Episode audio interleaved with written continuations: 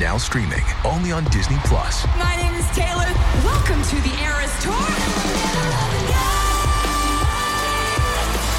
Experience Taylor Swift's record-breaking Eras Tour.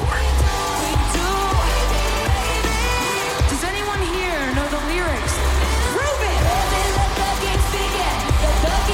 Taylor Swift The Eras Tour, Taylor's version, with four additional acoustic songs. Now streaming only on Disney Plus.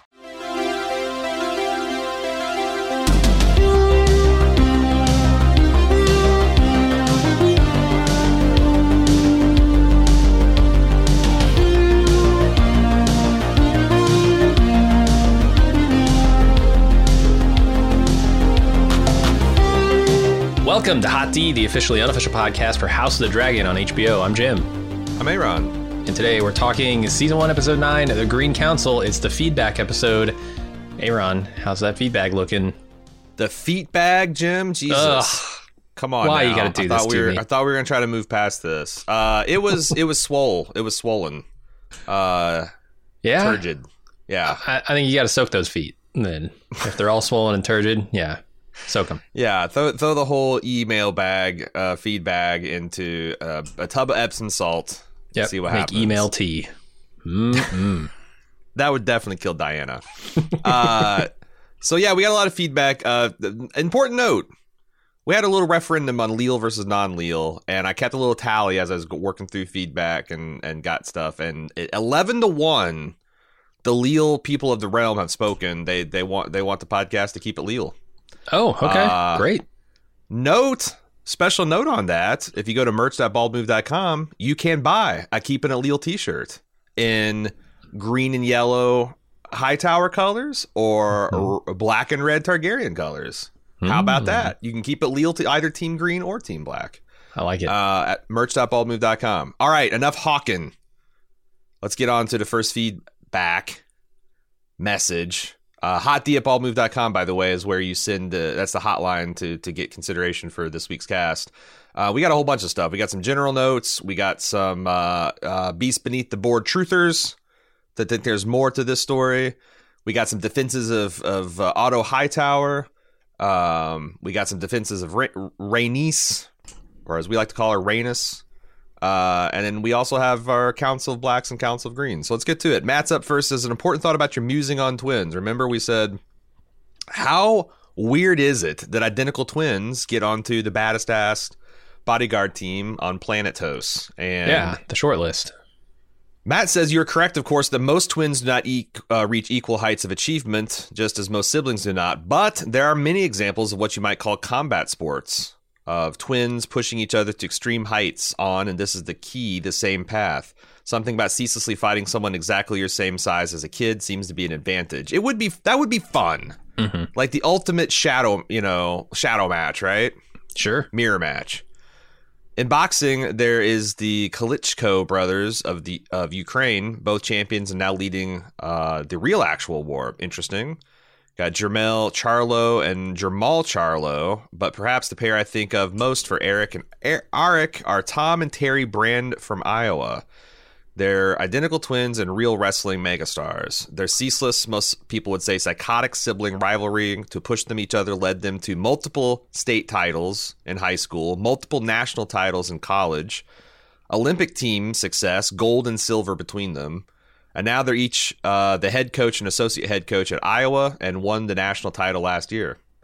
This wasn't the only one. I got like four different ones, all with unique sightings of people who, uh, especially in sporting contests, tend to, uh, or not not tend to. It's just it's just not it's not unheard of. I would say.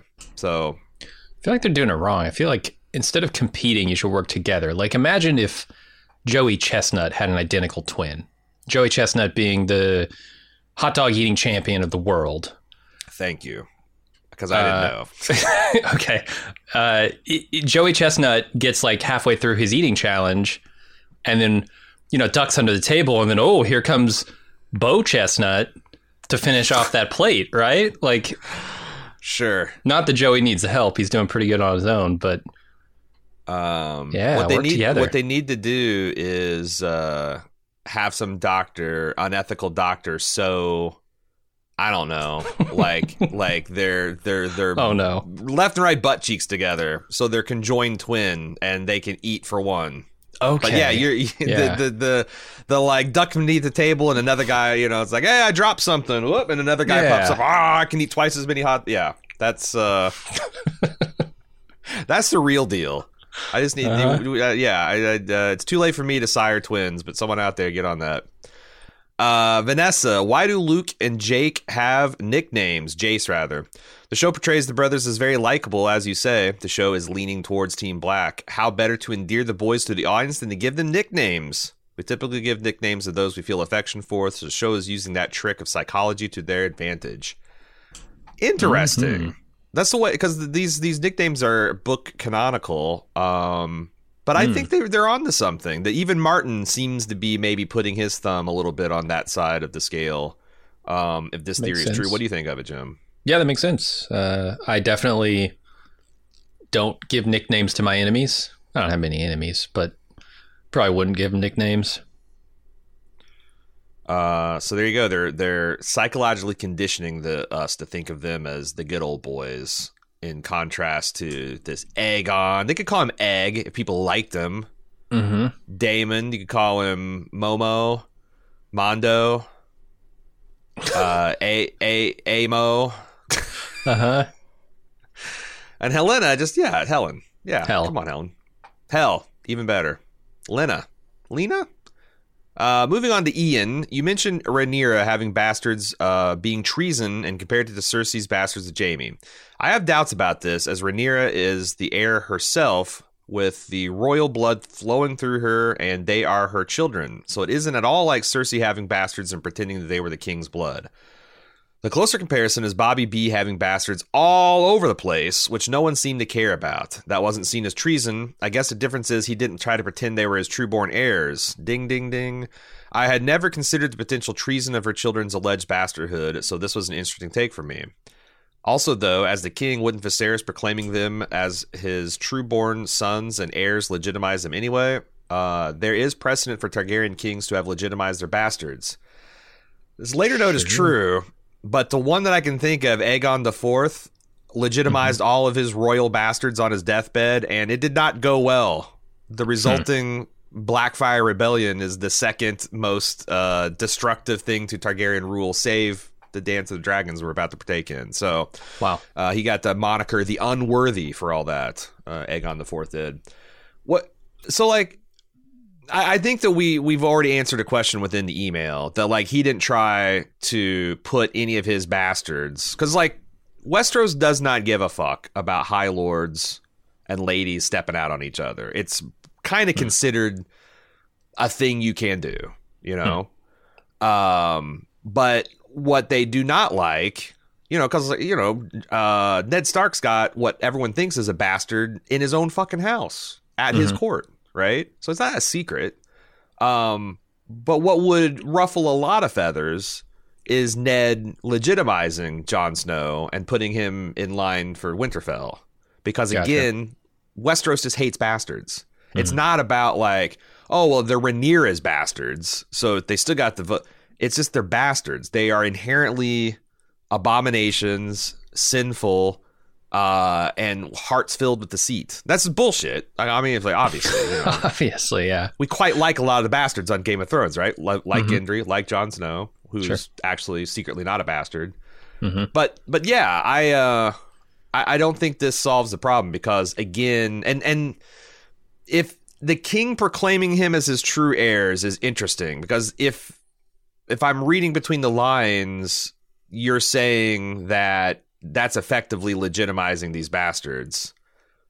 But I guess the wrinkle there is Rhaenyra is not being honest. She's saying, "No, no, no. These aren't bastards. These are my trueborn mm-hmm. sons." And Viserys is like, "Are you deaf? Can you not hear my daughter? This, these are my trueborn." He's not saying like, "Oh yeah, Rhaenyra told me they're bastards, but I'm overlooking that they're my trueborn grandsires and heirs." Right? Yeah, yeah. So if the information came out, I mean, it's it's already out there. People already know, obviously. But if if it were ever to be like proven somehow that these are Right. bastards, then the issue would come up anew, right? I, I would think. You would think, but like you know, now that I'm, I'm trying to think like what kind of evidence that you could you know, like like what, what kind of proof you could put forth that would eh, would prove yeah. the point at this point. I can't imagine anything. But yeah, the the whole idea is like there's so many Westeros, like any place, has a lot of rules and customs and superstitions, and you can't just look at one set, you know, in isolation. Because you know, if you go by just the laws, you're going to miss things. If you go by just the traditions, you're going to miss things. If you go by the fact that the king can do whatever he wants because he's the king, or she's the queen, you're going to miss a lot because there is a lot of restrictions on what they can do, both by law and also just in practice. You know, the king could order every lord to slit their firstborn's throats, but what would happen is da- damn near the whole realm would reunite their banners against him and and, and, and overthrow him. So. And the people are a concern, you know, they don't often get mentioned. It's more about the lords and, and what they think. But the the peasantry, uh, look at what Mysaria says, right? We sure in this episode something to Otto about like the people make you king or people like yeah you have to get our permission essentially to do the things Yeah. you want to do um, and most Yeah. of the time the people don't really care because Yeah. it doesn't affect them directly but I mean, there's several hundred thousand people to live in King's Landing. Mhm. If they are starving, guess what? There's not enough gold cloaks, probably not even enough dragons in the kingdom to keep. I mean, they might not prevail, but King's Landing might be pulled down brick by brick, set to blaze. Like, Mhm. you know, if you're if you're dying, your whole family's dying, you, you got nothing to lose. So that's the thing. There's two safety valves. The king can do whatever they want, sure, but they can't piss off all the important lords because that's who actually has the military might of the seven kingdoms. The king has very few forces that he can directly command. He calls banners. Mm-hmm. And if those banners don't answer or rise up against him, he's fucked. Second is the the small folk. They're always outnumber the the important people, and, and they don't usually care about the great games. Like you know, they just want to be well fed and have some entertainment and mm-hmm. live out their lives. But if that stops happening, if they don't get their three squares, they don't have a roof over their head. Uh, there's disease running rampant because of some you know mismanagement or bullshit. They have a way of being letting their themselves be be heard as well. There's still lots of hot D to talk about. We'll be back right after the break.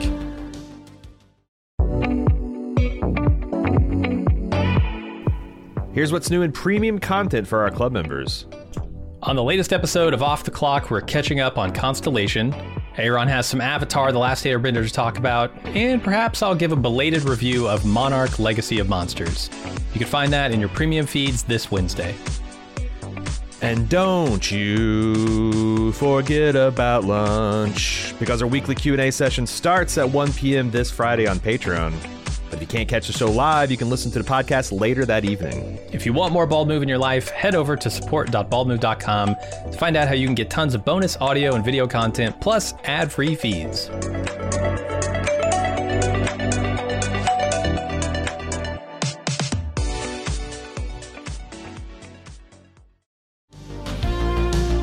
And now back to Hot D. Um, let's move on to Jimmy. He says, I'm a bit behind. I just finished episode five where Daemon kills his wife, Lady Royce. This and the ongoing controversy between Rhaenyra and the king regarding her marriage got me wondering, how did Daemon end up with Lady Royce to begin with? He's a Targaryen prince and was presumably heir to the throne at the time of their clearly arranged marriage. Shouldn't his station have commanded more of than a marriage to a lesser house? House Royce is in the Vale of Arryn, and I'm assuming a subject of House Arryn. Was there a major political gain in the marriage? So this is all stuff from the Fire and Blood books, but at the time of him being married, Daemon was third in line for the throne, uh, behind his father and his older brother Viserys, and that's before anyone starts Oh, having right. children. Yeah, yeah. So there would have to be catastrophic things to go wrong before he would be, you know, kind of like in the hot seat. Uh, and some of those catastrophic things did go wrong. Mhm. But like the when um but, but but at the time of him being married, he was like, you know, not even a second son. He's like a third, you know, uh, banana type of deal. Everyone's going to presume that uh, Viserys is going to have kids and all that stuff. Um, also, Lady Rhea, the Royces are like the second most powerful house of the Vale, and the Vale is extremely powerful. At the time of Fire and Blood, they say they have a rival, an army to rival the North, who's I guess got the largest, most most well equipped army a- at the time. Um, so that you've already got house, you've already got the Vale kind of like in bed with Tar- Targaryens because Aemma, uh, Viserys's queen, was from the Vale. So this is in, uh, strengthening this important military tie. Uh, it got Daemon way the hell away from King's Landing, which was another objective. And also, this was a match architected by Daemon's grandmother, Alysanne. Um, you know, Jaehaerys's queen, she of the Valyrian steel womb. And in general, what Queen Alysanne wants, she gets. You know, uh, until until uh, Jaehaerys pisses her off and she goes away for a couple years. But anyway, uh, hope that answers the question. Patty, uh, with a link to a Hollywood Reporter interview with uh, director of Episode Eight, Geeta Patel, where she confirms Alicent gave Dyana a moon tea rather than poison. So an interviewer says at the start of the episode, there's a scene with Dyana who is then noted as missing. Is she just recovering or transferred to another part of the Red Keep? Are we supposed to assume something happened to her where she didn't return? The director says, I think we're all waiting for an answer on that. I know Ryan Condal and Miguel Sapochnik were talking about Alicent paying her off and that she would disappear. The interviewer comes back and says, but the tea was really just to prevent pregnancy, and Alicent was being sincere. She didn't secretly like have her killed or something. And the director says, oh, the tea was definitely to prevent pregnancy. The same tea that young Rhaenyra got. But after that, I'm curious where we go with that character. Does she ever Hmm. come up again? I read this interview. I think Yeah? that's delightfully vague. I thought so too. Like, in fact, I was about to be like, "Why are you sending me this bullshit?" Until we get to the final scene where she says, "Oh, the tea," because when she says, "Oh, the tea's definitely to prevent pregnancy," death prevents pregnancy. It does. It does. Yeah, yeah. It's uh, I've it, it terminates that that whole deal. Um, but it just in general. So like, this is like um. This is something that's peculiar to I think Bald Move, and and maybe it's because um, we've done this for so long. But I have been burnt so many times by breathlessly reporting something an actor, a director, or a showrunner says, and then it turns out to be bullshit. So while the director, or while the title of director is a powerful one, His Majesty King Jim Harris does not grant her the power to override his eyes and ears, and I think Mhm. it's left deliberately ambiguous. So I don't understand why the director would come and clear up that ambiguity that they carefully constructed. But like I said, if you want to be Team Green and be like Alicent would never do something like that, I, that's fine. That's fine. The canon, we I think weekly supports you. Um, and if you want to be on Team Black and be like, yeah, fuck Alicent, she had a hand, an innocent handmaid killed. I think that that's that's my bias. So yeah, I'd, I'd, I'd roll with that. It's definitely not my reason for being on Team Black, but I feel like it's a it's a Schrodinger's Dyana here. Like we'll know when we know, or we won't. Right? We'll we'll either Yeah. never open that box and and find out, or we'll eventually see Dyana again, and then we'll know it was just Moon Tea. Yeah, Uh, it's not- But right now, I'm thinking it's Moon Tea for two, which is what I'm it's calling. not super in deeper. It's Yeah. not. It's it's not super. Like I said, it's not super important to the show or whatnot. But uh, uh, this was yeah. This is one of the more frequent emails I got this week, so I want to make sure I got it up uh, up top. Right. Tom says after the quote unquote dinner party where Rhaenyra says to Alicent she's going back to Dragonstone, and Alicent says something to the effect of "So soon you just got here," and Rhaenyra replies, "Let me get my children home. I'll I'll return on Dragonback." I can't help but think that comment of returning on Dragonback was an unknown at the time portent of things to come. Do you think this is tipped in the hand Really? about what Team Black will do on? Se- yeah, like yo, yeah, I'm coming Oh, back on could, Dragonback. It could be cute foreshadowing, given yeah the events that transpire after. I, I can see that the writer is throwing that in, knowing yeah, the next time we see Rhaenyra, she's not going to be happy, and she will be on her dragon. All right. Of course, I find it all mildly interesting. Uh, moving on to Lily, it says, "Hey, I just finished to, in, or I just listened to the instant take rather, where you guys were debating the meaning behind Rhaenys. Almost pronounce it wrong. Rhaenys. Rhaenys busting through the boards on her beast. I would also love to debate her intent, but that was basically ruined for me when Ryan Condal remarked that they basically just needed a big scene for a penultimate episode in the after show commentary. I was very much taken aback by that statement. Are they just doing stuff to do it because it looks cool without thinking about what it all means? Was it meaningless? Why not kill, or why kill innocent bystanders who were cheering for Aegon if she supports the Greens? But why not Dracarys them right then and there if she supports the Blacks? Honestly, I'm getting triggered from my season 8 Game of Thrones PTSD. PTSD? Yeah. Yeah, what do you think about that? There's just a lot of there's a lot of controversy around this scene right now, from what I've seen Mhm. uh, on the internet. The the I think the what is she the the one of the writers Sara Hess is getting a lot of shit for her comments uh, right now, and I think. It, not was her comments? I didn't see that undeservedly so.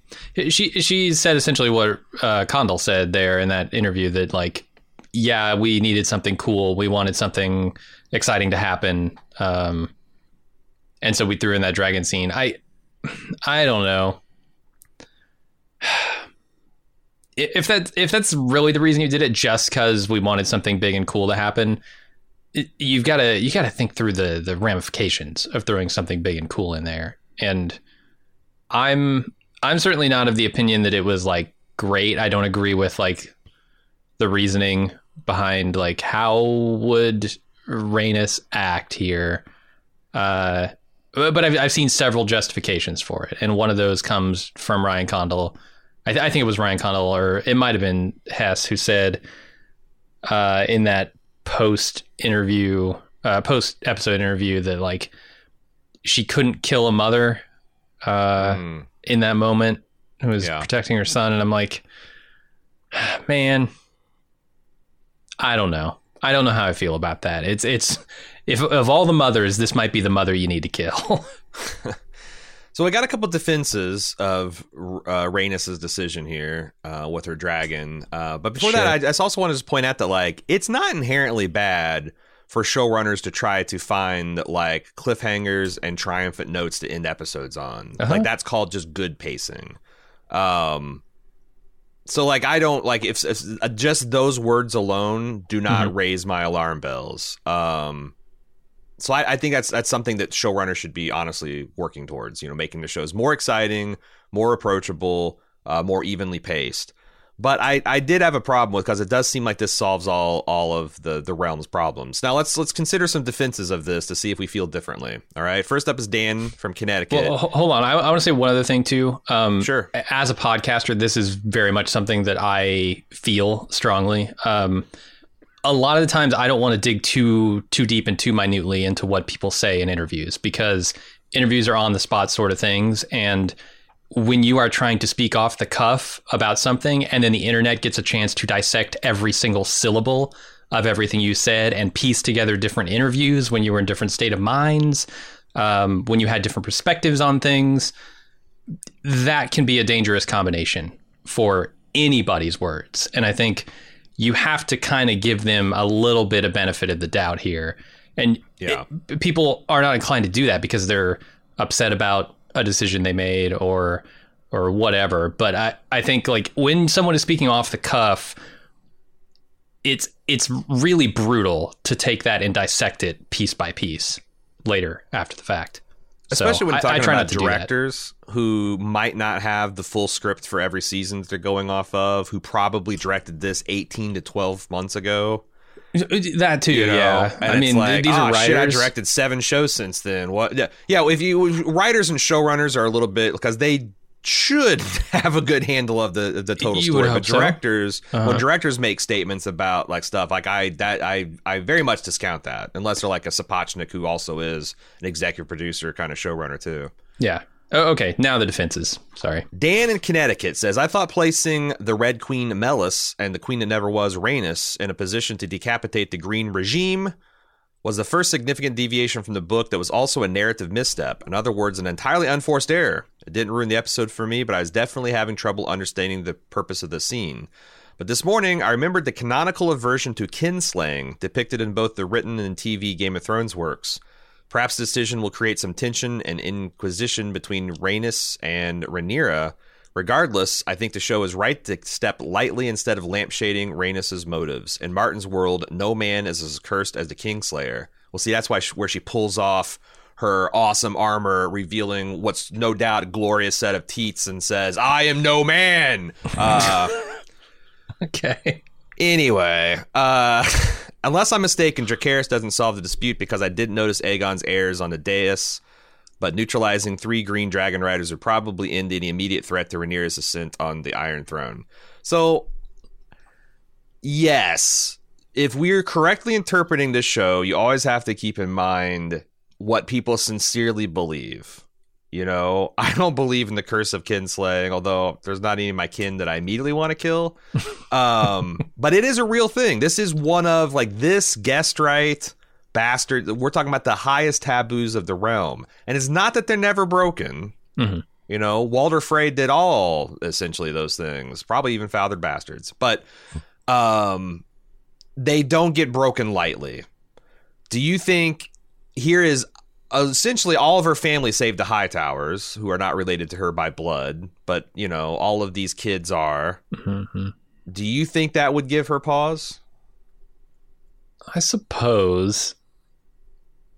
Let yeah, I, so- I'm torn on this. Like I, I'm weighing like, I'm trying to step out of the the context that I have for this thing, um, and step into Rhaenys's context because surely she knows like there is going to be strife going forward, right? I'm not sure if she can understand in this moment that this might be the beginning of the fall of the Targaryen dynasty. Like that's the thing. I, I know where this eventually leads because I've seen Game of Thrones. And Yeah. I, I'm saying, yes, you absolutely should have done this. This is the moral decision, right? This is going back and killing baby Hitler. With the benefit of hindsight, yes. Exactly. Uh, but do you kill baby Hitler if you're standing in front of a goo goo gaga baby At in hospital. I, I don't know, Munich. Yeah. 1887? I have no idea how old he was, but like, you know what I mean? It's it's Uh-huh. ca- can you I, and and weighing that against kinslaying um weighing that against killing you know a mother trying to protect her child like Right. all of that is in there so i'm trying not to get like too crazy about oh she should have just blasted him just Dracarys him come on it's the obvious move it's not that obvious it's not Yeah. Yeah, especially in the moment. Um, Josh kind of like you, you served him up a bit of dry pie, but you know, he says this would not quote unquote end the war because from Rhaenys' perspective, there is no war. As viewers, we know about the Yeah. show uh, is all about the dance of dragons and a civil war coming, but why should she?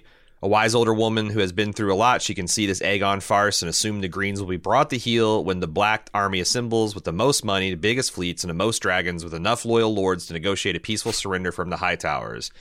In this episode, Alicent has the same view of being able to negotiate a peace without bloodshed, so I imagine Rhaenys would do the same. So far, there's not been any major battles or deaths, so there's not enough bad blood between the families to justify burning all the Greens alive like that. I feel like these two have definitely cooled my heat towards, oh, she should just Dracarys the shit out of him.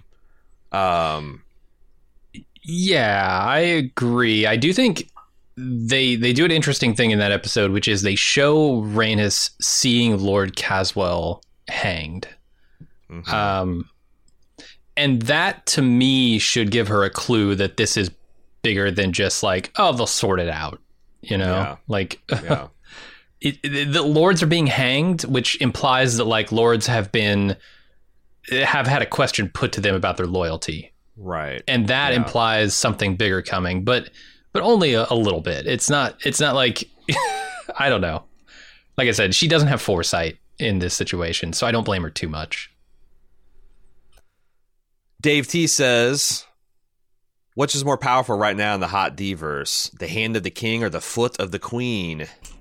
Ugh. I got I got so many variations of this sent to me this week and across all social platforms, medias, meme, image formats, everything. So I have to acknowledge it. And then I, everyone take a little bite of ginger for a palate cleanser, and let's move on to Frank T. Uh, Eric slash Arik says this to Aegon when they find him in his uh, sept. Based on this, I'm pretty sure Otto wanted to find Aegon first. Oh, sorry. Um, I, I, I copied out the subject line, which is uh, uh, Otto saying that he wants to meet him outside of King's Landing, outside the walls. Hmm, yeah Uh, they say this to Aegon when they find him in the Sept. Based on this, I'm pretty sure Otto wanted to find Aegon first because he knew Aegon was the wrong horse to bet on as the king moving forward. My guess is Otto was going to Oh. fa- take Aegon outside the city and tell him he could leave as he wanted to in favor of Aemond as the new king, To me, this better explains the different groups racing to grab Aegon, as Alicent really believes what she thinks she heard from Viserys, uh, and that Aegon as king is necessary. Do you Wow. think Otto was trying to do a switcheroo, or perhaps uh, other people had the more strong version of this, which is Otto was just going to slit him. his throat? Yeah, yeah, yeah. That's Dump him into that's immediately water. what I assumed. Uh, maybe I'm not giving Otto enough credit, but that's an interesting idea that I hadn't considered, and it kind of makes a lot of sense. I'm sure he's noticed Aegon's Hmm. behavior, right? hmm Oh yeah, So and he's got to be seeing that Aemond is the true steel. yeah, I, think it's interesting. Yeah, that could be true. I think it, uh, it works on the face of it. Otto just wants to get um, because a lot of people were saying that because in the book, as I mentioned on the main podcast, this Council of the Greens takes place over the course of days while the king is rotting in his mm-hmm. chambers. You know, they're trying to get solidify their power, and some people posited that like Otto that Otto trying to get to Aegon first represents more of a book version of the events where Otto is like, you know what? Let's clam up. Let's grab everybody. I want to eliminate all the blacks before they even know what's happening. And then we put the king on the throne. Mm-hmm. Where Alicent was the opposite. Let's put the king on the throne immediately. Let's get him on the Iron Throne. Let's get him the Blackfyre Blade. Let's get him the Aegon's crown. Let's put him in King's Landing, declare him king, and then it'll be you know, it it it just be it'll be a, a victory by fiat, and there's nothing the blacks can do about it. Mhm. So I like that theory that it's not so much he wanted to kill Aegon, but he wanted to keep all this under wraps until they hundred percent had a stranglehold on the power. Yeah, that makes sense. Also, Uh, Dana asked, "Why are the Gold Cloaks trying to close the door to the Dragon Pit where Rhaenys and Ma- uh, Malys had Meleys had come up through the boards? They distinctly called attention to with Otto screaming, "Open the doors!" Is this evidence that the Gold Cloaks are loyal to Daemon? or did they just want to keep the dragon from escaping? it's a good question. We didn't ever see them deal with the two loyal Daemon loyalists, right? Yeah, in the the gold cloaks. Not that I think that's what's happening here necessarily, but I was a little confused by that too. I don't have a great explanation for open the doors because the people are trying to rush out. They're trying to close them. Otto wants them Yeah. open. Yeah. why I- why I- does he want them open? Also, I to me like, the look on his face is like holy shit do not you know don't corner this woman on her dragon like make sure the doors are open so that she can peacefully go if she wants to well, whereas- that's t- that's saying the woman who just busted through the floor on her dragon is going to be cornered by shutting a door. That's a Eh, little more silly. cornered than not um I, so I think, fair. I think Otto number one Otto number one does not want to see potentially tens of thousands of people die Mm, Uh, Hmm. the the gold cloaks, I think, are probably reacting to the fact that there's a loose dragon and like, holy shit, close the doors to make sure the dragon doesn't get out. And Otto is like, no, fuck that. also open, silly. open the doors. You know, Uh-huh. it is weird because I I meant to comment on that, but I didn't because yeah, it, it's it's strange. It's strange. Surely he didn't think he was going to get out those doors, right? He's not going to run No. off the dais and No, that's there. why I think he's tr- just trying to think of anything that because like they have nothing, they have no answer. There is no, they have no Yeah. dragon. That's that's what it would take. You'd have to have a bigger dragon, to, Mm-hmm. and, and even then, good God, do you want to be caught in the middle of like Vhagar battling Meleys in the middle of the dragon pit while you're sitting right there? In the, nope. like they're they're fucked. So he's just thinking like, well, I don't know. Maybe we open the doors, she'll just leave. it's Yeah, it's weak. it's like when a fly gets in your gets in your car, right? Or a wasp gets in your car. Yeah, you roll down Like, the windows. the window. oh Jesus, window. yeah. You're not locked in here with me. I'm not locked in here with you. Just just peacefully go, man. Uh-huh. Uh, Susan W says there's no way that dragon cleanly fits through those doors of the. She says the sept, but she's she's talking about the dragon pit, right? Yeah, yeah. So canonically, these bronze doors are supposed to be big enough for 30 fully mount uh, armed knights on horseback to fit through riding abreast. Whoa. and they kind of appear that big and also canonically these dragon these these doors are big enough to house both Balerion and Vhagar. So it might be, and you know, we kind of we kind of uh, joked about this with with the, the Rings of Power because there's a couple of scenes where they're going in and out of this island of Numenor, and I swear to God, there's a bridge that none of these ships should fit under or through. well, they Um, dismantled the bridge and moved it. Yeah. That's true. That's true. They did. They did the Jeff Bezos special. Mm-hmm. Um, I, I think, like I said, I, I think that the showrunners thought that they made doors big enough for the dragon to fit through. Canonically, they are, and maybe it's a trick of perspective or whatever. But uh, yeah, I'm gonna I'm gonna give it to them. I like in that moment when the the dragon flies through the doors. They don't they don't do it like the dragon is just kind of gliding. Because how could it Uh-huh. glide when it pulls its wings Right. in? Uh, Yeah. It kind of like takes a dip arc. down toward the ground when it does that, and then has to regain its altitude. It's Yep.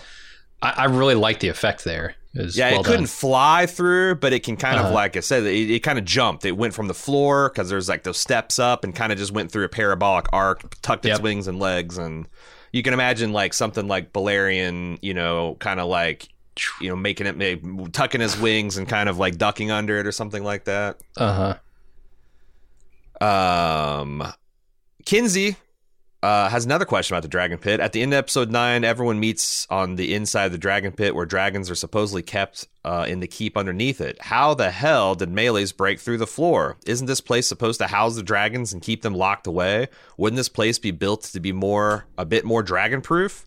What are your thoughts on this? I'm I'm curious what the purpose of the dragon pits is. Is it to is it a dungeon for dragons? Because that's not my that wasn't my feeling on it. My feeling was more like it's a hotel for dragons or a What is this? Some kind of dungeon for dragons? it's like a dragon hostel. Like they're all hanging out down there just sleeping and a, dra- a dragon den, really. Am I wrong about that? Yeah. No, you're so. I feel like it's I- more I- voluntary. Co- coincidentally, I did a little bit more uh, reading on the Dragon Pit myself because I was kind of interested in some of these details. And apparently, I think it was Maegor was kind of freaked out that uh, Balerion was kind of allowed. Some of the the larger dragons just kind of like when they weren't right when they were riderless were just allowed to do whatever the fuck they wanted. Sometimes they roosted a dragon stone. Sometimes they fucked off to Essos for a bit. And he's like, he was persuaded to like, you know, maybe we should have a little bit more security around these things. So they designed the the dragon pit to very closely um, approximate the natural habitat of the dragon on Dragonstones. Like they mentioned that they have these like concentric rings of tunnels that go far underneath the hill, um, which funny enough is called Rhaenys's Hill. The three hills that of, of King's Landing all are named after Aegon, Visenya, and Rhaenys. Um, and uh, the dragon pit happens to be on Rhaenys's Hill. But but these these this is like this kind of warren of catacombs going into the hillside, and they're all like approximating the structure of where the dragons roost on Dragonstone, only larger to presumably be more comfortable for the dragons. Uh, but then they also have like you know the double doors, so they can't you know there's like a you know the, each each each roost has like two doors you can open like you know kind of like a dragon airlock, I guess.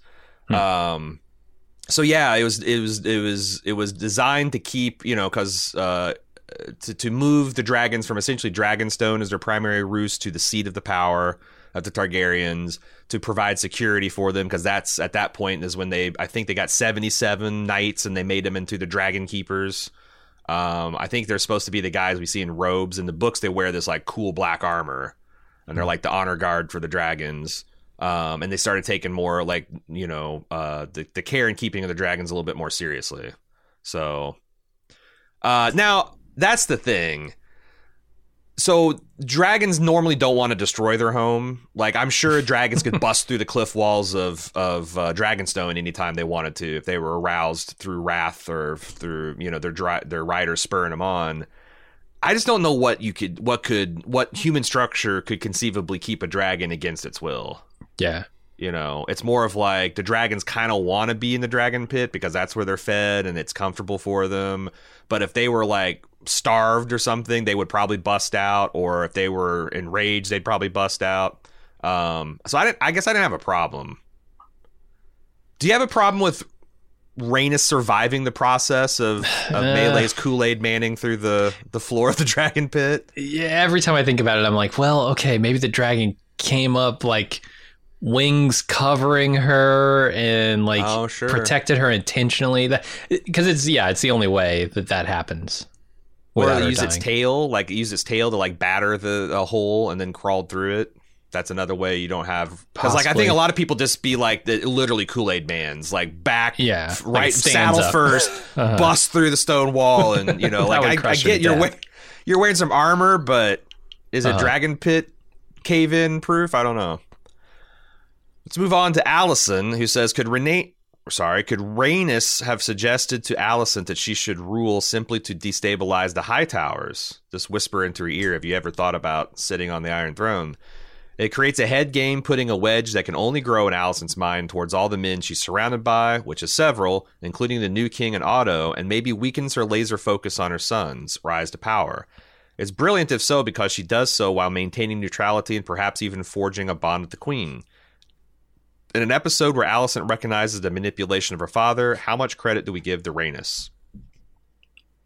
It's a good question. I'm I'm I like this take, yeah. not a hundred percent certain about Rhaenys's motivations here. Um, it- there, there was a time when she professed to not want power. Uh, she's gotten over it, right? She's no longer the, the potential queen. Uh, she got passed over for that. She was bitter for a while, but now she's fine with it and don't don't rock the boat. And then Corlys went off on his six year voyage Right. and she sat on the throne at high high tide or driftmark Uh-huh. wherever and then that seemed to change she seemed she wanted to advocate for herself to continuously rule there um she's now telling Alicent hey you have you ever thought about being on the throne yourself um she's she's always had that view that that that anger against like hey why can't women rule um, but she seemed a lot more resigned to it at the beginning of this series, and something changed. And I really think it's getting the taste, getting getting the feel for it when Corlys left Driftmark. It could be. It also could be that, like, when she was telling Corlys, like, "Would you stop this?" Like, it was almost always in context of "You're putting our kids in danger." Like, once the Sure. last child died, I wonder. And as you say, she got to sit on. You know, she got the the lead Driftmark for some period of time. I wonder if because I so there's two ways to look at it. Number one, she's got the taste for power. Um, she saw the way Viserys stood up for the family, the way Rhaenyra is ready to fight for the family, and she's got like that Targaryen stirrings within her, and like fuck yeah, this is this is this is fucking fire and blood, baby. I love it. Um, but also like she just doesn't want to be fucked with, and the best way to ensure she doesn't get fucked with is to own her, to rule her own house. You know, because then the only one that can fuck with her is the Sure. king or queen. Yeah, yeah. But everybody else, there's no, there's no way, no way. She got the most powerful navy. She got a couple dragons she can command. She's essentially, she's essentially a, a power unto herself, and I think that's very attractive for someone like Rain, uh, Rhaenys, who feels like she's been jerked around like her entire life. Yeah, and I go into all that to say I'm not totally certain of her motivations in this scene. Um, it- it- she she seems like somebody who believes what she's saying to Alicent that like you know women should have a right to rule just as much as men. Uh, and so I don't think that this is her just trying to like split the party here. Um, but maybe I, maybe there's a tinge of that in there too. She knows that like I, I can both be true to myself and potentially disrupt the people who are very swiftly becoming my enemies. Yeah, no, I, I, I agree. I don't know if it's intentional, but like it does seem like it got the wheel spinning in Yeah. Alicent's head. Uh, Donna says, I heard in another podcast a simple way to distinguish between the two twins. She credits Josh Wigler and friends uh, in their podcast. Says Jim will like this one. Eric with an A is the a hole who stays leal to Aegon the asshole, while Eric is the one who helps Princess Rhaenys escape. Mm, A no, for- the first part is better than the, the second A for that, the but- asshole Aegon. E for helping the princess escape. All right. So there we go. See if we can remember these you know what's easier? Black Knight, Green Knight. Much Ah, that doesn't help you with the name. Oh, that's right. You just don't care what. Their I names just don't are. give a shit what their names are. Yeah, Well, with identical twins, hmm I don't know. We'll see. yeah. I Kinda- could lose a hot dog eating what color they competition are. to him.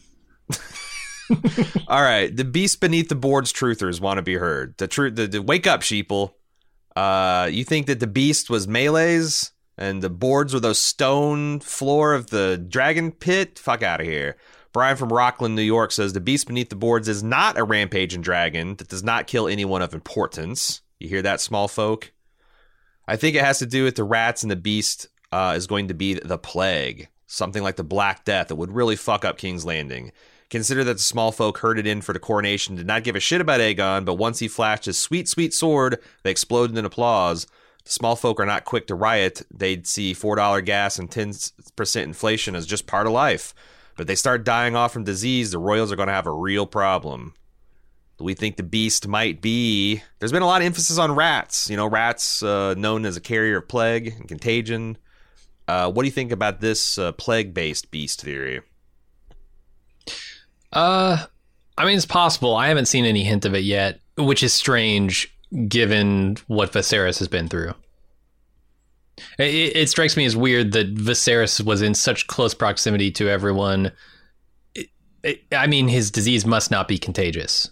Just period. Yeah, it must not be. Yeah, must not be. Um, but I don't know. Maybe that's foreshadowing for something that's going to rot the people as well. Could since, be since he was Viserys the peaceful. I don't know. Uh, Ryan W says, "Could the beast beneath the boards mean Aegon? After all, he was discovered underneath a table in the Sept." Was discovered underneath a table in the sept. Oh, that's a table. I thought that was like an altar. It it looks stone, but if I again, It's if we're stone. calling if we're calling the Yeah, floor yeah. the Dragon Pit boards, then fuck it.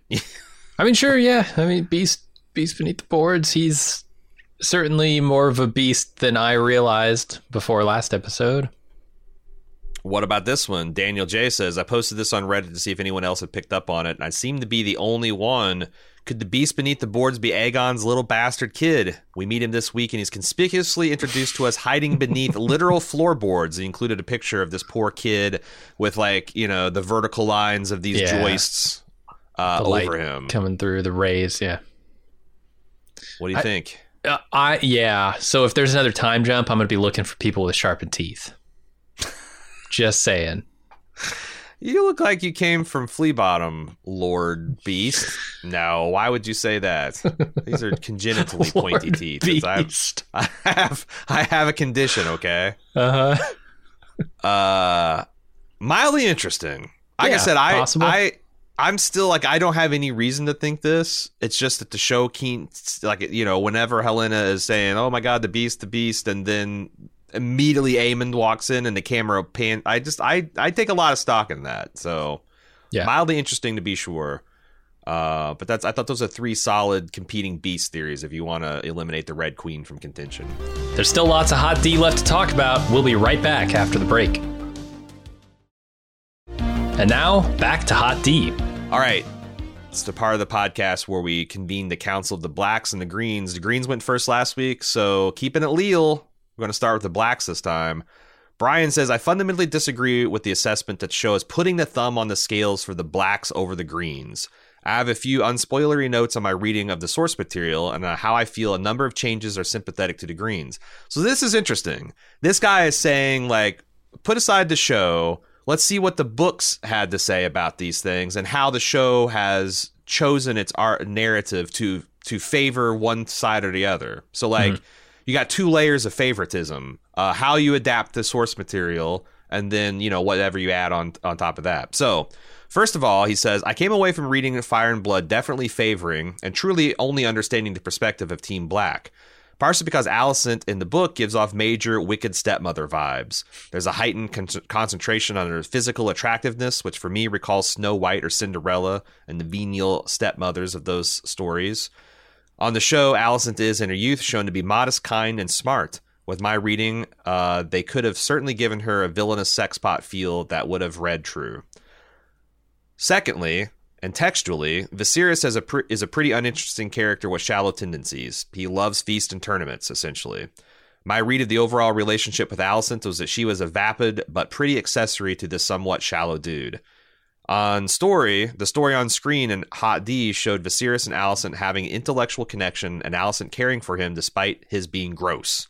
Also, there are many mushroom rumor- rumors of sexual improprieties by Alicent as well as Rhaenyra that the show doesn't give even a whisper to, while all those about Rhaenyra are shown to be true to at least some degree. Interesting. Hmm. Thirdly, maybe I'm a fool, but I didn't take from the text that the allegations of Rhaenyra's children being bastards was an absolute fact, but more speculation. It actually irritated me that Alicent and her children feel so certain about this based on hair color mostly. Canonically, Rhaenys, the queen that never was, is a dark-haired uh, descendant of Baratheon stock, and we know from the main books how strong the seed is with Baratheons.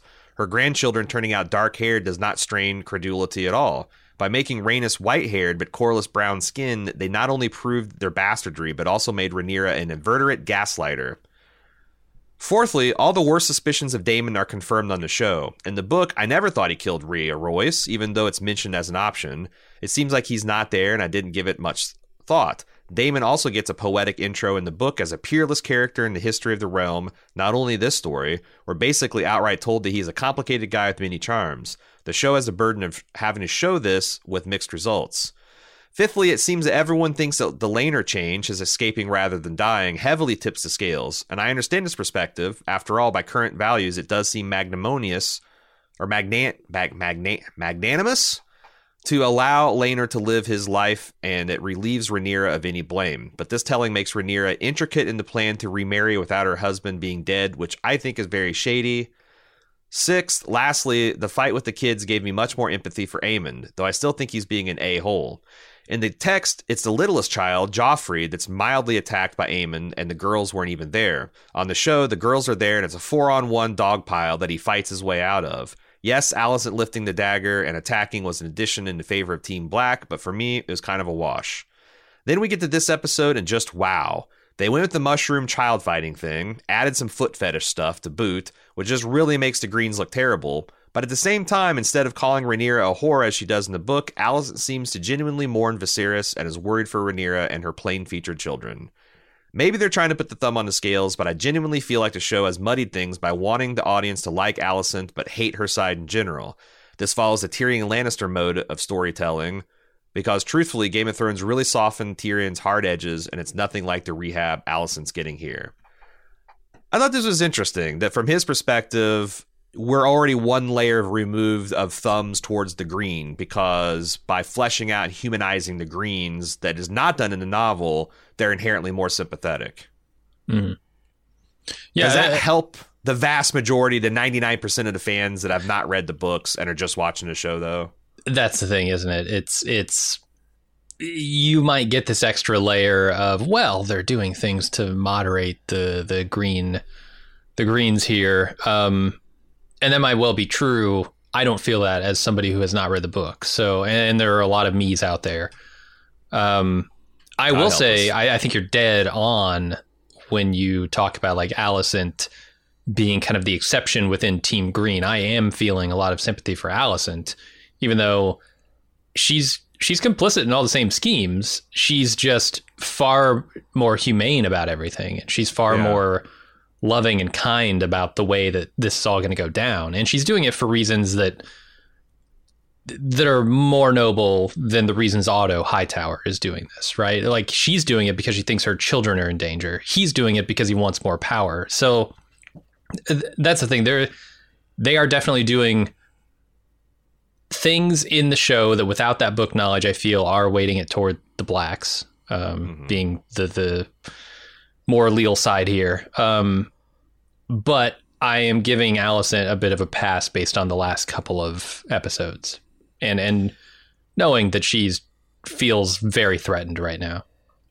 Yeah, I, I think the comparison with Alicent as Tyrion of the group is very apt because we all hate the the Lannisters. Maybe we take a shine to Jaime later on, but initially Yeah, yeah. we all fucking hate the Lannisters. But we Oh, all yeah. thought Tyrion was really cool because he's Uh-huh. very sympathetic. He's in a bad spot with his in, even within his own family, but he's trying to be loyal to it. He's a very complicated guy.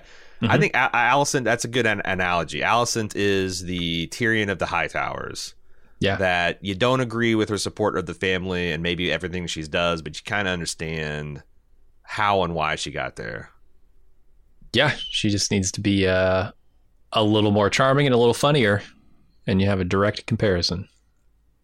Guro's up next and says, I think it's obvious that the show wants us to root for Nira and her band of problematic faves, because that's just storytelling. One way they can make us root for Team Black and vilify Team Green is how they play on the practice versus preach dynamic. We see Team Green is playing it oh so righteous, but are doing a lot of shitty things. That's something that will annoy a viewer because it breaks with what they're preaching and the image that they're constructing. It does seem that viewers don't like hypocrisy. Yeah, no one does, I don't think. Team Black doesn't pretend to be fully good or fully right. The viewer therefore gets a higher tolerance for their level of mischief. I think this is why Aemond is setting out to be the new problematic fave on Green's the green side. He's shit, he knows it, and he embraces it. Yeah. Yeah, I like Aemond. Uh, he's my new problematic fave. Secondly, Is is he shit? Let, let me ask you this. Is he shit? Because he's a kid who's been thrust into this situation, has no say in the matter whatsoever. I, I haven't seen him do anything that's too awful at this point. Like Yeah. he- he- here's the thing. He made he made a really stupid boneheaded move when he was a, a young kid, uh, in that he was going to try and kill his cousin. Uh, that that's probably or nephew. I fuck. I don't know. It's so confusing. They're nephew. nephews. Uh, he was going to try and kill his nephew. That's that's a bad mistake, kid. Um, older Aegon or older Aemond, I haven't seen him do anything yet that I'm really like. You you should know better. Um, he let he let Luke get the best of him with the pink dread thing, and you know he made a a toast in poor taste. But I haven't really seen him being a super shit yet. I think that will come at some point. Maybe not this ep- the next episode, but in season two, probably I'll I'll stop rooting for Aemond. But so far, Aemond's a okay in my book. Yeah, no, it's it's funny because like if if Luke and Jace had just not risen to his dog whistle, Mhm. if he'd be like, "Well, thank you, Uncle, for recognizing our physical strength. We really appreciate that." Did, like what you know what did, did Aemond either has to explicitly Right. call him the question and stop hiding behind this this elaborate clever or he just the matter drops um, and he was provoked. I think he was he was fine just sitting at that provoked. table with these people and not making a stir, um, not making a fuss. But then they put this in front of him, start laughing in his face. Yeah, Yeah. Yeah. Come on. And he's got the bit. Yeah. Yeah. Come on. Um, secondly, the whole Team Green argument on succession is just all over the place. First, they want to remove Rhaenyra as the heir because of gender, which is stupid, but fair considering the logic and rules of the fictional world.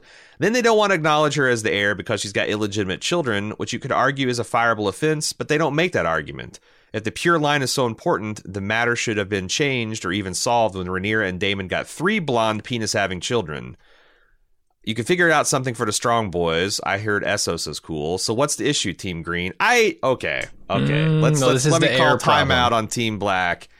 What are you going to do with the the the children that Rhaenyra has previously claimed as trueborn and the king has affirmed as trueborn? What are you going to? You're just going to send them put him to the sword. under what pretext? Right. Like you'd have you'd have to get tricksy. Like, oh, we're gonna send my three favorite children off to battle, and oh fuck, they died, or they're all gonna Wow. have a tragic dragon riding uh, accident, or no, I don't. The thing is, if Rhaenyra takes action against them directly and reveals that she's been lying, I just don't know how she politically recovers from that. Well, she. It, I I mean that. Well, doesn't that fuck up the whole thing? Like if she. Like, what would she have to do? She'd be like, Yeah. Don't know. Harwin Strong used to come into my my bedroom with brown face, wearing my husband's clothes, and I've always been nearsighted. That's Oh, how I'm Rhaenyra. I'm Rhaenyra sighted, and I just didn't even hmm. know this whole time. It was a it was a it was it was a folly perpetuated on me by the men. Like, yeah, I've there's been no, bamboozled. I've- yeah. No. no, that's not gonna work.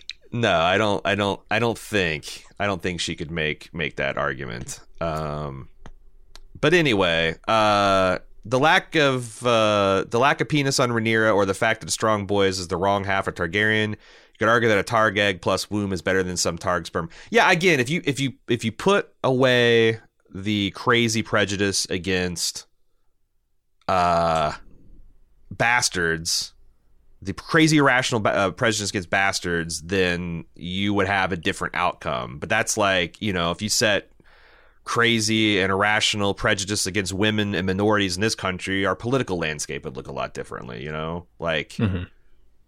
uh, if the world were different, things would, would, would not happen the same. Yes, this is true. Um, this plays into the vilification of Team Green, where it's quite obvious that they just don't want a woman to be the head of state, and that they've told Rhaenyra as a woman to, uh, or they hold Rhaenyra as a woman to higher standards than a male heir. Uh, we as viewers are watching with today's sensibilities and will read the double standards as unfair and unreasonable. I, I do think that that's the fatal Mm-hmm. flaw of Team Green, that they're just depicted as hypocrites. Yeah. Um, and the best you can say, well, I, I this is really, only applies to Alicent too, because I don't, I, I don't, is just, just nakedly wielding power for its own sake. Mhm. But like, um, yeah, uh, it's it's just really hard for your average viewer with, as you say, modern sensibilities to see this holy rolling Alicent, you know, foot modeling for Varys and perhaps, you know, doing some kind of weird sexual dynamic thing with Sir Criston Cole and having potentially handmaids murdered, uh, going along with the the death, the the execution or the assassination of a highborn family, uh, what whatever, you know, like it. She's she's preaching this righteousness and purity and all this stuff, but you know, she's she's compromising those ideals left, right, and center, and it's just that's hard to get behind. Whereas Team Black, yeah, they do a bunch of shit, but they kind of own it, you know, more or less. Yeah. Yeah. Nate says in today's pod, you discuss Otto Hightower and his role in creating the very situation he tells Alicent about to get her to oppose Rhaenyra. I've had the thought from the beginning of the season that this would be a great cla- classroom study in case of international relations theory. IR theory is categorized into three basic schools. You got your realist and your neo-realist, which think that all states, kingdoms, empires, democracies, dictatorships, whatever, are in constant competition with each other, and given the opportunity, each state would conquer or dominate its neighbors. Alliances and friendships between different nations is not a natural thing, but occurs when states don't feel that they could conquer or dominate their neighbors because they would fail or it'd be too costly, or when they need to make common cause with other smaller states to balance the power of a large state and prevent being conquered. This is a stereotypical dog eat dog world. The ends justified the means, resources must be secured and hoarded. The only way to prevent war is to be strong enough to win any war. Then you have your liberals, neoliberals, which note this is the international relations theory definition, not the classical economics definition or how it's used colloquially here in the United States and abroad. Mm-hmm. So, like the neo-realists, they think the nations of the world are in competition with one another, but we can create political and social structures to mitigate that competition and create a stable world order.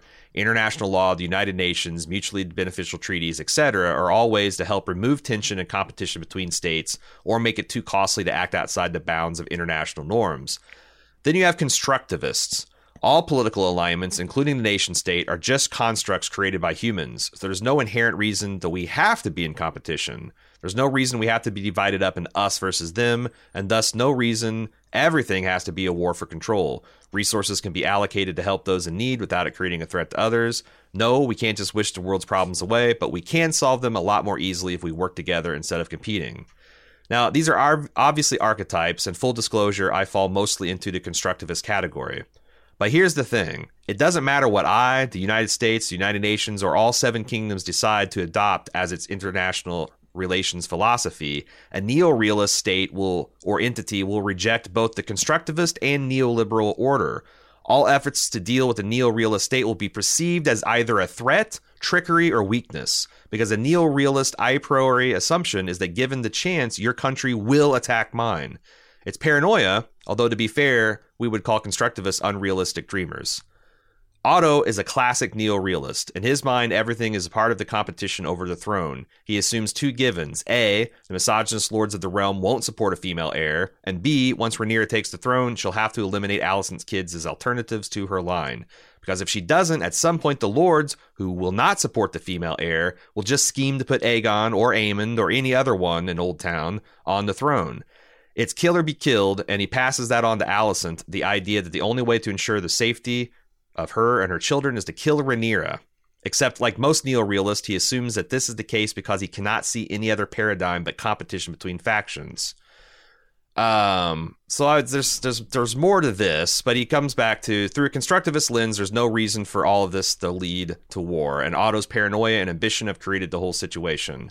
The correct action, as we've mentioned, would have been to do the opposite. The Otto, Alicent, and their kids should have been the most vocal and visible supporters of Rhaenyra from the first moment she was named heir. What about the misog- misogynistic lords that won't accept a female on the throne, you say? Well, they can't just overthrow the Targaryens, especially united Targaryen family with all their dragons. To rebel and put a male heir on the throne, they need a male heir stooge to do so. But if the hand, the queen, and the half brothers of Rhaenyra are all aligned to support her, there's no one to support for anyone disgruntled about a woman ruler. If they stood all together, as Viserys stated in the earlier episodes, they'd have more than enough to handle any challengers from the Lords of the Realm. They've got eight to nine dragons. You don't even need the gold cloaks to burn the castles of every unleal misogynist in the realm. I thought this was pretty interesting, especially that line, the crucial line that, you know, a constructivist or a neoliberal can like see the other person's positions, but a, Mm-hmm. uh, a neo realist can literally not conceive of the other person's worldview. In fact, and they're framing everybody else's worldview within their own. Yeah. in fact, any attempts to get you to see it from their point of view is going to be met with open hostility because you're just trying. You're, Yeah. you're, yeah. Well, you wouldn't want me to put down my for- sword first. Fuck that. Right. You know? Right. Yeah. Uh, which is that's what I've been trying to get. Like this email kind of like puts it in like formal theoretical categories that like Mm-hmm. Otto sincerely believes this is the way the world works and he sees it as a foregone conclusion. Thus, the only rational act is to strike first. yeah. No, that that absolutely describes him to a T. Uh, he is a neo-realist or a realist. I don't know. So Nate says all that to say that King Jim Harris is correct and this is all Otto's fault. Oh yeah. Uh, I think that's that's easy to see even if you don't have this uh, category system. All right, let's move on to Team Green and see their response. Daniel says, I just want to note for the record that Rhaenys, a Targaryen, just indiscriminately murdered hundreds, if not thousands, of innocent citizens. I point this out because I'm waiting to watch the fan community express next to no outrage about this, while instead doubling down on their hatred of Greens. Uh, you're black. How do you respond? Uh how what number of ants would you not kill to be released from prison if you thought you were about to be executed? What we talking about? My ants? No, the animals. The Oh, insects. ants. Okay, What- I what thought you were talking about family members. I'm like, I don't know, man. I think I would I'd, probably uh, not many. I wouldn't kill many of my ants to get out of prison. I just I just carry that weight. No, what what number of ants? What what number of of insects would you not kill to escape your own death? Hmm. That's You're right. that's- yeah, Yeah, they're, the they're little- peasants. small Come folk. on. They don't they don't Yeah, matter. commoners, in, in, lowborn. in in aggregate, sure, but but onesie twosie, hundreds, thousands, not not that big a deal. Um, the other way I got is like, okay, I say that. It, it, look, let's say I I don't believe that, right? I think the lowborn people, commoners, whatever, are just as important as the royals here. But Well, see, no, we don't have to say this shit because we're Americans. We abolished all these class and social distinctions, so we're all the same. We're all at the same level. We don't have. I sure, mean, obviously, That's Yeah, me- obviously me, and Jeff delusional Bezos. fiction, there's no but yeah. difference. No, no, not at me all. and Elon Musk as far as quality You both life. get one vote, Jim. What's the problem? That's true. That's true. I I, So- I can vote with all of my dollars in just the exact way that he can vote with all of his. Yeah. The other thing is like, okay, let's let's construct a scenario in which a person's falsely imprisoned, and Hmm. they have an elaborate scheme to bust out, and they're going to make uh, they're going to make toilet nitroglycerin, and they're gonna Love they're gonna they're gonna form that into sticks, and they're going to put it against the cell, the wall of the cell, and they're going to blow it up. Unbeknownst to them, there's a school bus of children on the other side of that wall, and it gets Mm-hmm. blown to hell. Is the prisoner morally culpable for the death of those children? Well, I, I don't know that we can claim that it's unbeknownst to Rhaenys that she's going to that there are people across this floor. She just came Maybe this is the world's fastest coronation, and she thinks like by sure, Okay, I've, yeah. surely, surely I've, I've waited long enough enough. time. Yeah, they've gotten out of here. Did you see me struggle into this armor? It took at least ten minutes. At least. Uh, yeah, I didn't have anybody yeah. helping me. It might She have taken on three hours. She had to put on full fucking plate armor with no assistance, no squire. Yeah. That's That actually kind of fucking amazing. I wonder if the Meleys yeah. helped her. I, I would love to see like these dainty little little little claws, you know, holding up the Uh-huh. breastplate for her to shrug into. Like, you know, here you go, Nice. mom. Uh, yeah, you're right. You're right. I think she heard the cheering. She did, and and she didn't give a shit. But I'm just saying, you know, she's trying to uh, break free from unjust captivity here. Mhm. Uh, Dapo from New Jersey is going to make a case for Otto. Here we go. We asked for it. Let's see if it works. Let's start at the beginning. The center of this show is a duty to, of the crown to maintain House Targaryen on the throne in order to avoid Aegon's dream. This is why Viserys went through multiple miscarriages with his beloved wife, because a woman was not a reliable heir. He knows that better than anyone else. It's the sole reason he is king, after all. Due to the guilt of killing his wife, he makes Rhaenyra the heir, not because it's the right thing to do, but guilt. Again, by no fault of her own, she is an unreliable heir. This is where Otto comes in. He knows she's unreliable. She wasn't plotting to kill Queen Aemma and replace her with Alicent, so I don't think he was driven by a search for power. What Otto did was recognize a problem created by the king's guilt and try to steer him to a solution. Remarry and try again. It is his duty, and also the realm kind of depends on having a reliable heir, or else the long night comes. Otto may have taken slight liberty by putting his daughter into the mix, but Viserys wasn't forced to marry her. Some people are hung up on how Otto benefits from this arrangement, but forget that even without Otto in the picture, the king still needed a male heir. If Sir Strong was his hand at the time, he would have suggested the same. Marry a new wife and make more heirs. Having one heir and a female at that was too risky. So King, you know, Otto's just uh, he's just being leal for the realm, man. He's looking out. This is very similar to uh, this is very related to the neo-realist theory, I think. Oh, totally. Um, here's the thing: where he, he's he's putting his thumb on the scale, right? Like we've talked about, he could have chosen the other path. Like I, I think of, uh, I mean, this isn't the the greatest of examples, but I think of Senator slash Emperor Palpatine uh, from the Star Wars prequels. All And I think about his line, I will make it legal. Mm. Why can he not make her reliable? Why can he not start changing the perspective of the people to Yeah. match what the king wishes, what the king believes has to happen, uh, and what is morally right, in my opinion? The other thing is, I think that this would be a more plausible theory of Otto's just trying to do what's right than you know in the third episode. I think the hunt where you see his brother being like, "Why aren't you trying harder to get this boy, our our boy, on the throne?" You know, Mhm. and like Otto's thinking like, "Dude, I have pushed so hard." His brother. So like, I think Yeah. you're supposed to understand behind the scenes, this has been something that they've talked about, and that seems like an op- almost an open conspiracy Mhm. to at least you know subvert the king's will. You know, maybe you could argue it's best for the realm to avoid civil war and all that stuff, but like, it's certainly treasonous the way he's doing it. Yeah, I would say. Um, it's interesting though. I, I was thinking about this about to avoid the so like if we go to shows like you have to have a Targaryen to unite the realm. Uh, it's interesting that when the Robert's Rebellion happens, it seems like that closely co- coincides with the the White Walker stirring up north. Like maybe mm-hmm. Aegon, maybe this this would have happened 300 years ago, but Aegon saw it in his vision and caught it in time and got the Targaryens and you know like and then and then I was like, okay, if that's the case, like what does a White Walker consider a Targaryen on the throne? Do they have to have the last name Targaryen? Do they have to have mm-hmm. one drop of Targaryen blood? Do they have to have at least half Targaryen blood? Yeah.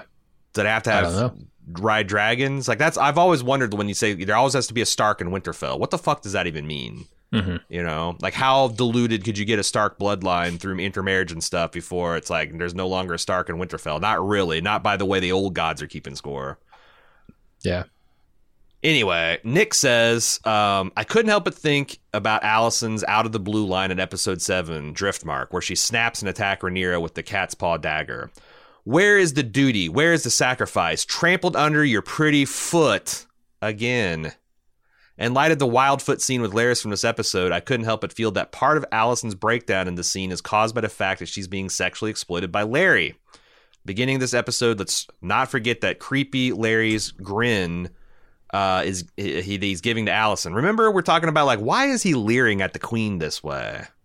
hmm Uh, it seems to me on reflection, this grinning is kind of a post-coital glow. Step back to the first time these two meet for dinner after the time jump, and Alicent actually takes off her shoes before sitting down for dinner. Oh, you're right. This explo- ex- exploitation has likely been happening since she was a child. It that's kind of tracks. Like it makes sense. Yeah, the Larys's Special otherwise rose or whatever. uh-huh. Yeah, and him just like leering at her at the party, and you know that like maybe this has been going on for a long time. Ugh, I hadn't considered that. Uh, they say this development adds so much more sympathetic depth to the show version of Alicent. While Rhaenyra couples for love and passion, Alicent's sexual encounters are either for duty, i.e., being pimped out by her father and having a decaying old man pump away on top of her. Full body shudder on that one.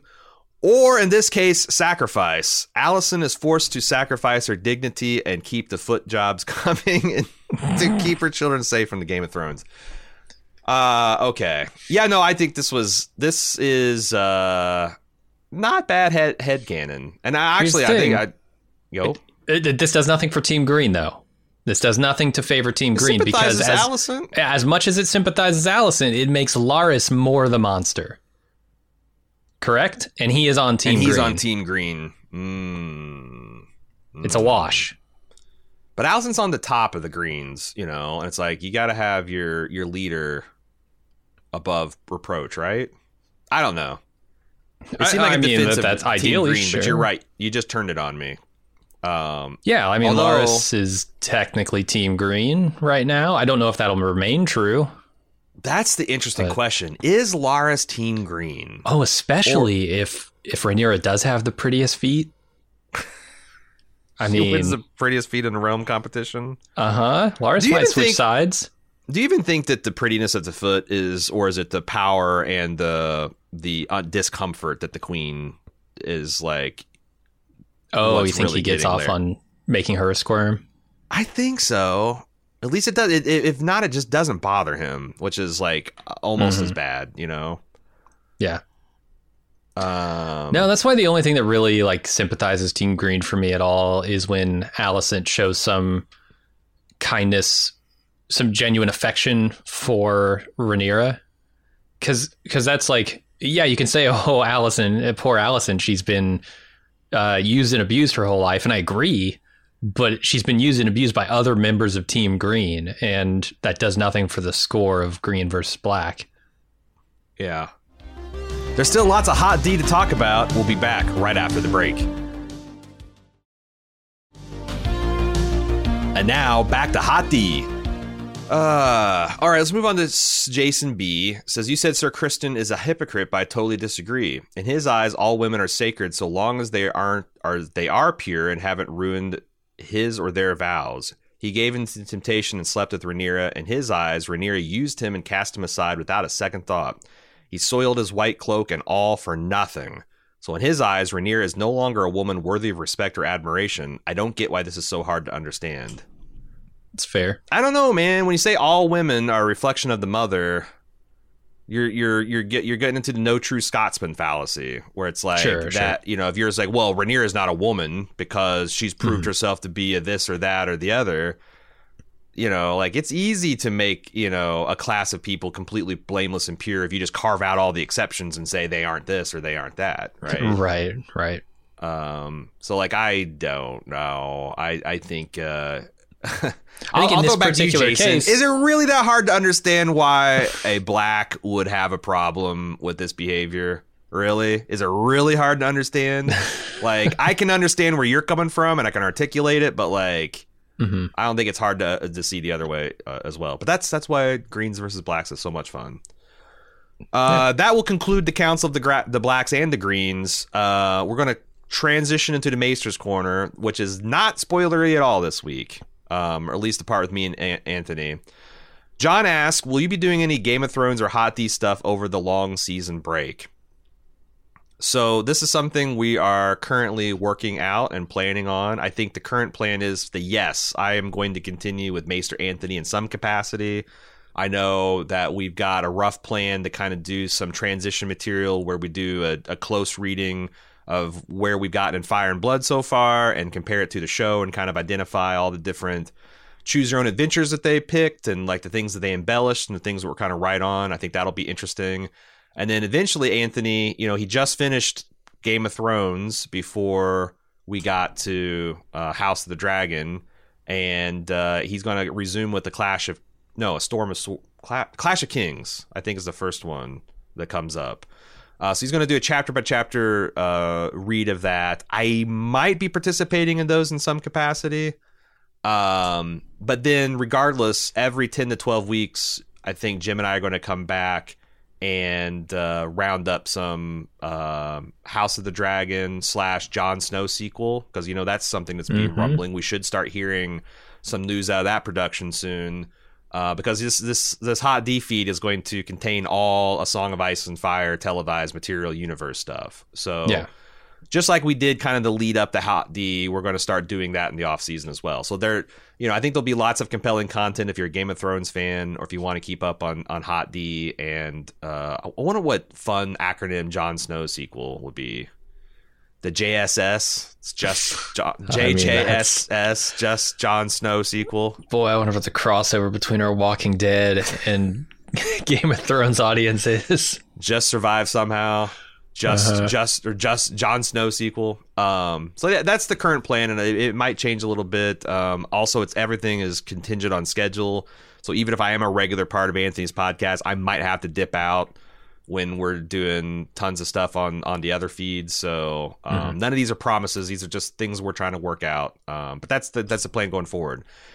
And without further ado, the Maester's Corner, which is going to be Anthony, is it started off with us kind of doing a little bit of minor book versus show, like with the ambiguities, and it turned into a referendum and a test of my green versus black lealness.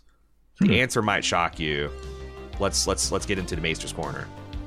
Maester Anthony, welcome back to the Maester's Corner.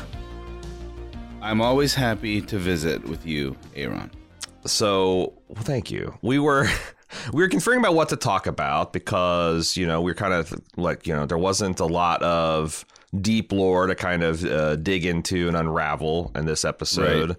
and you suggested um, something that i've touched on and I, I went back and i listened to our fire and blood coverage we did this like three years ago uh, as me, you, and Kim Renfro joined for the Dance of the Dragons part, um, and we talked about it. And one of the things we often remarked on is how you've got this history, and you've got this very staid and stolid maester saying, "Brr, brr, brr, brr, brr," and then you've got this very prudish Yeah. septon, and they're going, "Brr, brr, brr, brr, brr, brr, brr." and then you got mu- you know mushroom the fool that comes in is like,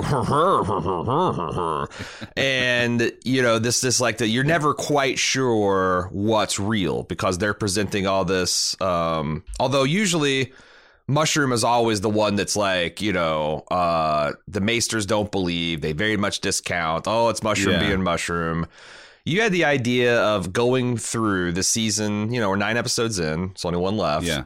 and kind of like reviewing what we thought we knew, what we definitely know, and what we Yeah. now think about some of these ambiguities in the text and on the screen.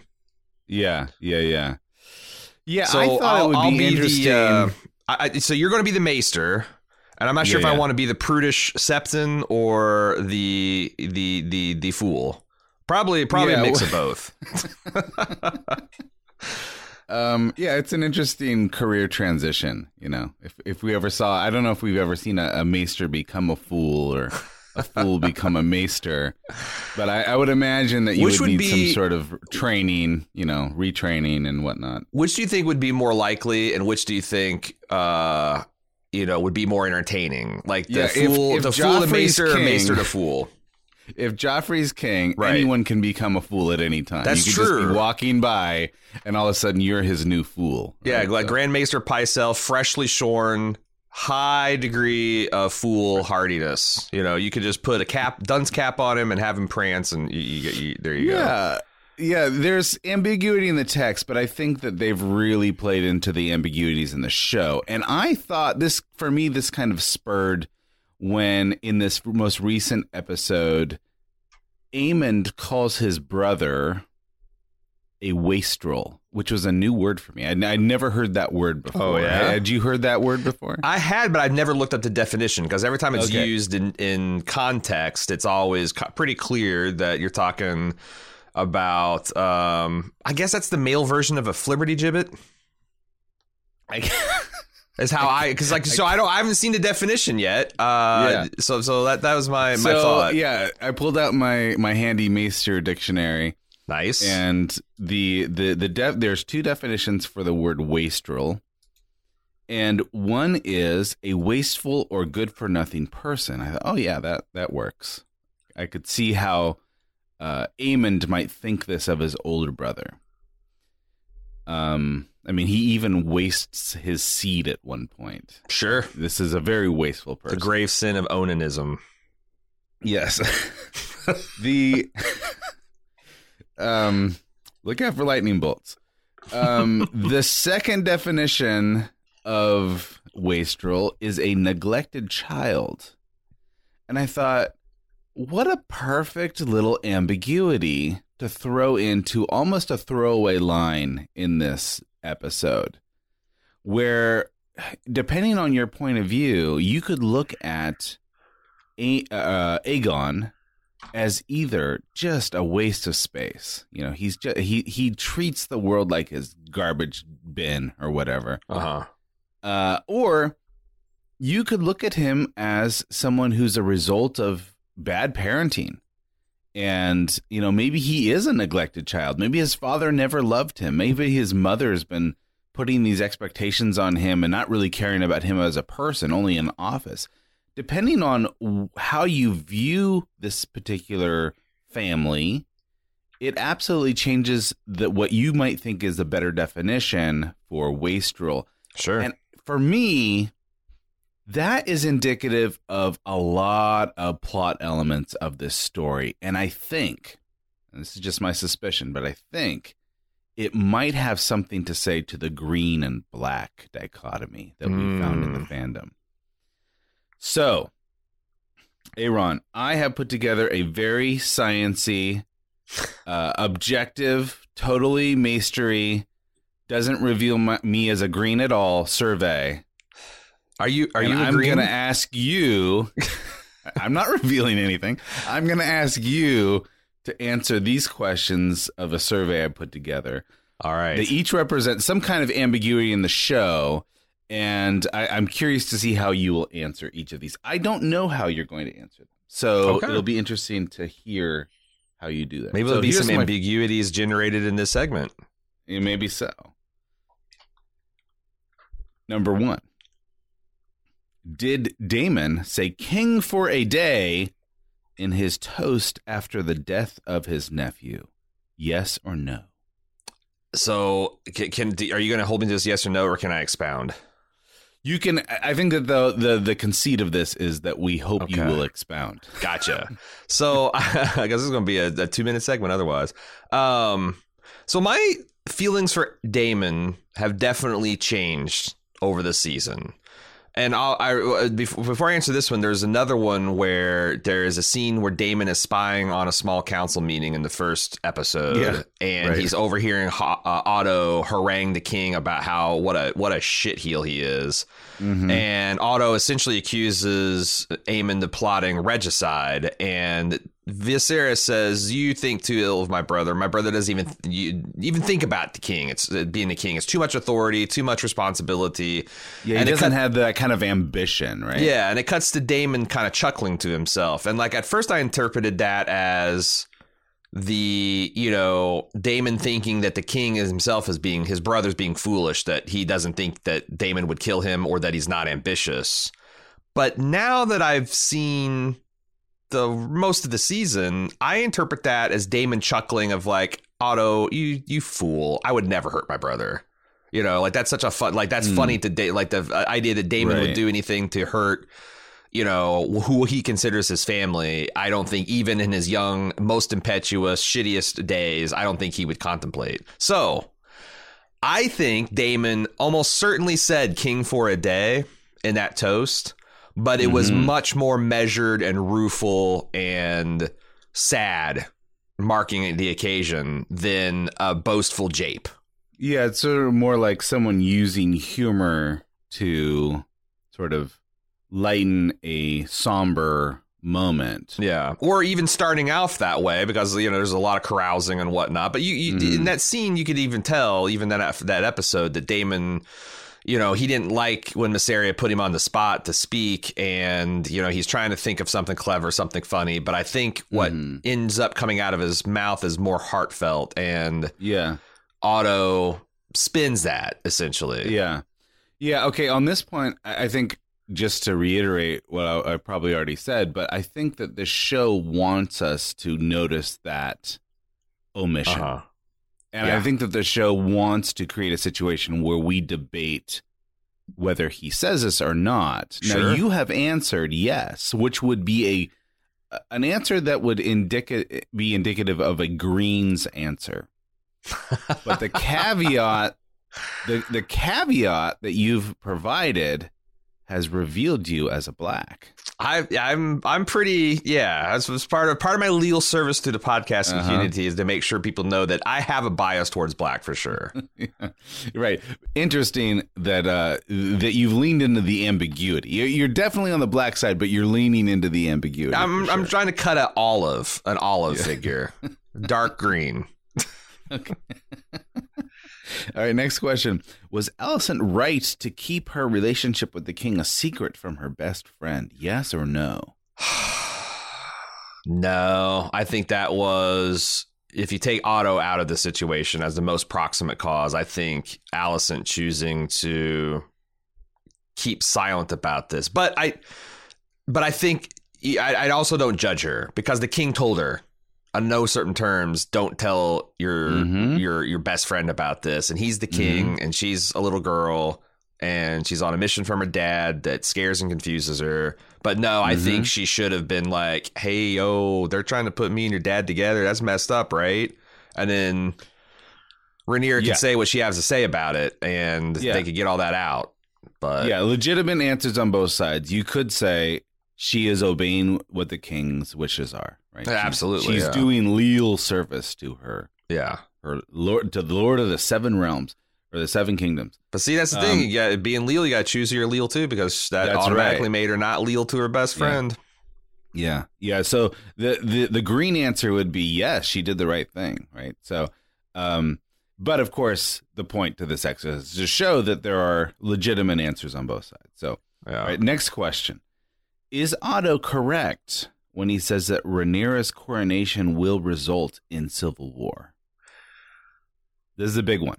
See, this is and this is so much of the conflict between blacks and greens because I can tell good King Jim Harris, as much as I've tried to work on him, doesn't really believe that there would be an inevitable civil war with Rhaenyra taking the throne. And I think Martin, you know, throughout Fire and Blood and and in this series is all but screaming Westeros is super sexist and no matter what foundation was laid for it, there would be I'm not sure if it would get to full civil war, but there would almost certainly be a rebellion and an uprising and a succession attempt, Mm-hmm. um, which would necessarily lead to blo- violence and bloodshed. Just because I keep coming back to this number, uh, Fire and Blood tells us it was twenty to one the amount of lords backing Rhaenys's claim versus Viserys's claim. And did how how much did things change in twenty to thirty years? Mm-hmm. Probably not much. So I think that like and that's the thing it's like it doesn't Aegon doesn't have to press his claim. That's the important thing I think people need to realize is that others will press it for him. They'll be like, "Boo this queen. We want a king. Aegon, look at him. He's blonde, he's Targaryen, uh, he's tall. Uh, we don't know anything about his wastrelness. We want him, and and lords would prop him up and and and do violence in his name, whether he wanted it or not. So that's that's what I think.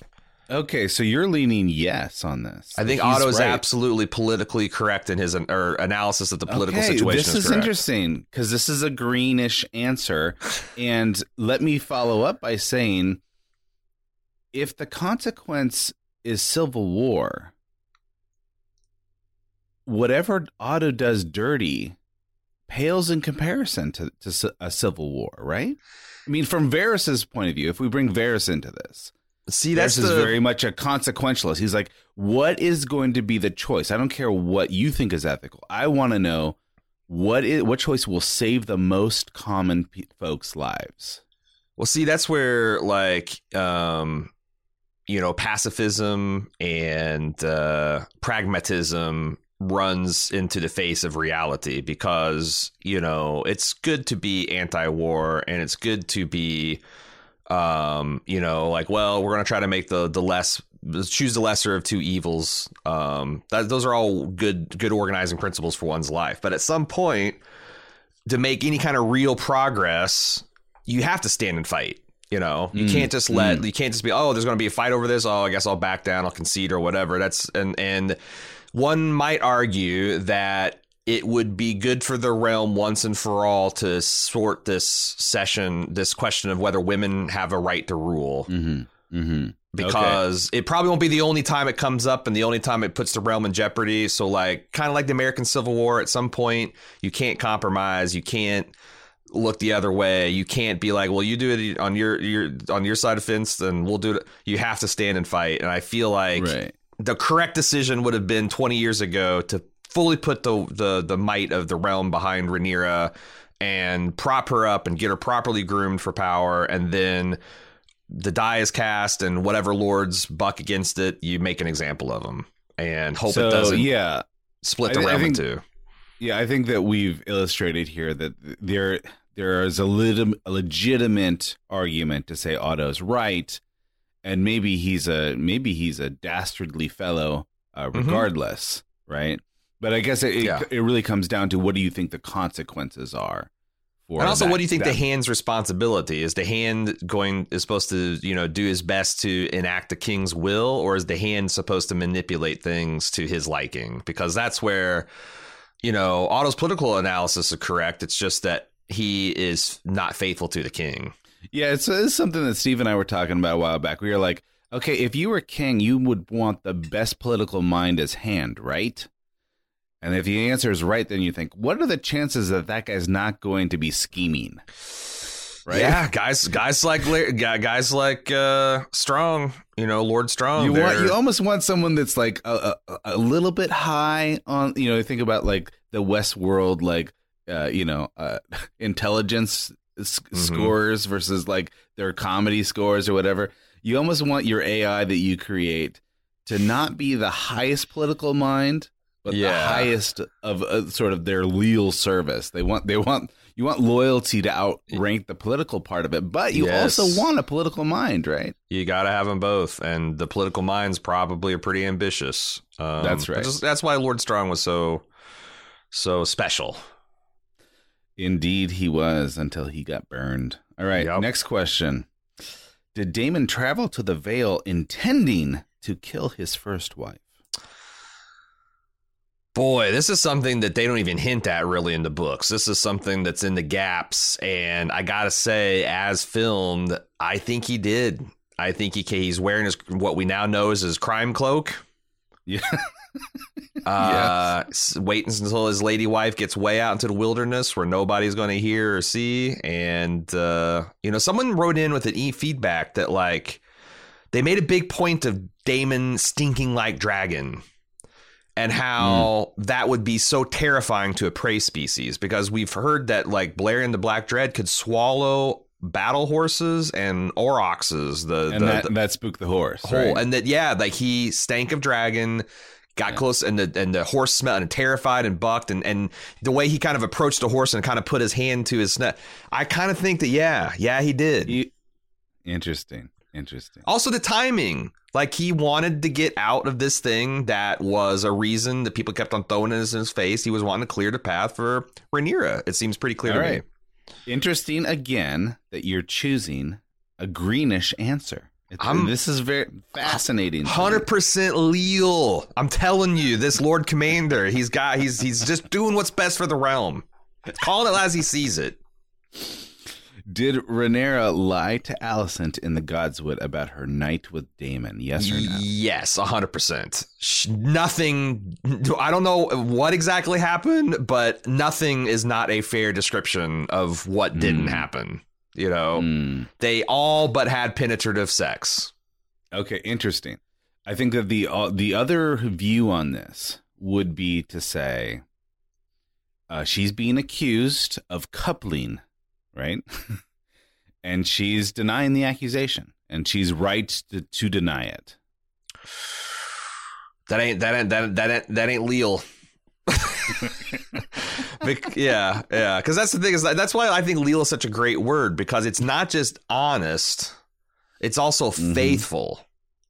You know, Okay. which is not like that. That precludes lies of omission, and I think Mhm. Rhaenyra, you know, because like if she's going to be like a true friend, uh, Yeah. she'd be like, "Look, here's the here's the tea, sis. My uncle awayed me. We went to a pleasure house. Things got hot and heavy. Uh, we were kissing, we're making out. It was crazy, and then he just ghosted me. And then I went That back to the be- castle and I fucked Sir the- Criston. That'd be the whole truth. Right? That would be where like Alicent's like, okay, and I think if she said that, Alicent could process it and. But I yeah I don't I don't I don't know because uh, yeah that clears Dame like, I don't know that would be it'd be interesting what the is- truth would actually do in that situation because that would literally clear Daemon yeah. you know of wrongdoing it would probably burn Sir Criston Cole I, I don't know I don't it'd be interesting counterfactual what what do you think would happen if Rhaenyra was 100 percent honest with Alicent that night Um, I think, I think that she would. I think it might have mended a lot of misunderstanding between the two going. but but it would have fucked up a lot of things in the realm like but if you think about Alicent's response, she she's moving forward as if she does trust um Rhaenyra. So like like she goes to her fa- you know she goes to her husband and says your daughter is not it's not in her nature to lie. mhm, Um it is in Daemon's nature to lie. mhm. So I don't know. I don't know if it changes much. I think I think maybe it gilds or beheads Sir Criston Cole. And honestly, after seeing him in nine episodes, I, That's true. fun fact: Sir Criston Cole, the only character that's been in all nine episodes. I've seen a lot of this guy, and I think uh, him him gelded at the wall or beheaded is a good look for him. Honestly, Interesting. Yeah. This next question is kind of, uh, kind of a parallel to the last question. Did Rhaenyra lie to Rhaenys in the Godswood about her innocence in Laenor's death? I think she is lit. This is another thing about being honest versus being, you know being leal. Uh, I think she answered the absolute truth, but um, there's a lot more What she says story. is literally true, right? Yeah. What she says is Yeah. literally true, and yet it is intended to conceal a key part of that truth. and unfortunately for Near, it's like the. It would be better for her if she gave the real leal answer, you know, like actually told, you know, Rhaenys like what actually happened because Rhaenys, you know, I think Rhaenyra has a reputation for this kind of crap at this point, and Rhaen- Rhaenys is drawing the wrong conclusion from that answer. You know, Hmm. Hmm. Interesting. she's treating her like Michael Corleone, saying, "I didn't have anything to do with it, Kay. I didn't literally Yeah. pull the trigger. I didn't literally, you know, I I didn't literally give somebody an order to a button man. But like we all know that really Michael is the responsible one for us. So yeah, I." Yeah, I think she told the truth, but she wasn't being leal. Okay, so those last two questions mirrored each other. You took a green and a black, so that that you again sort of leaning into the ambiguity for sure. Next question: Did Alicent kill the maidservant who was Aegon's victim? Yes or no?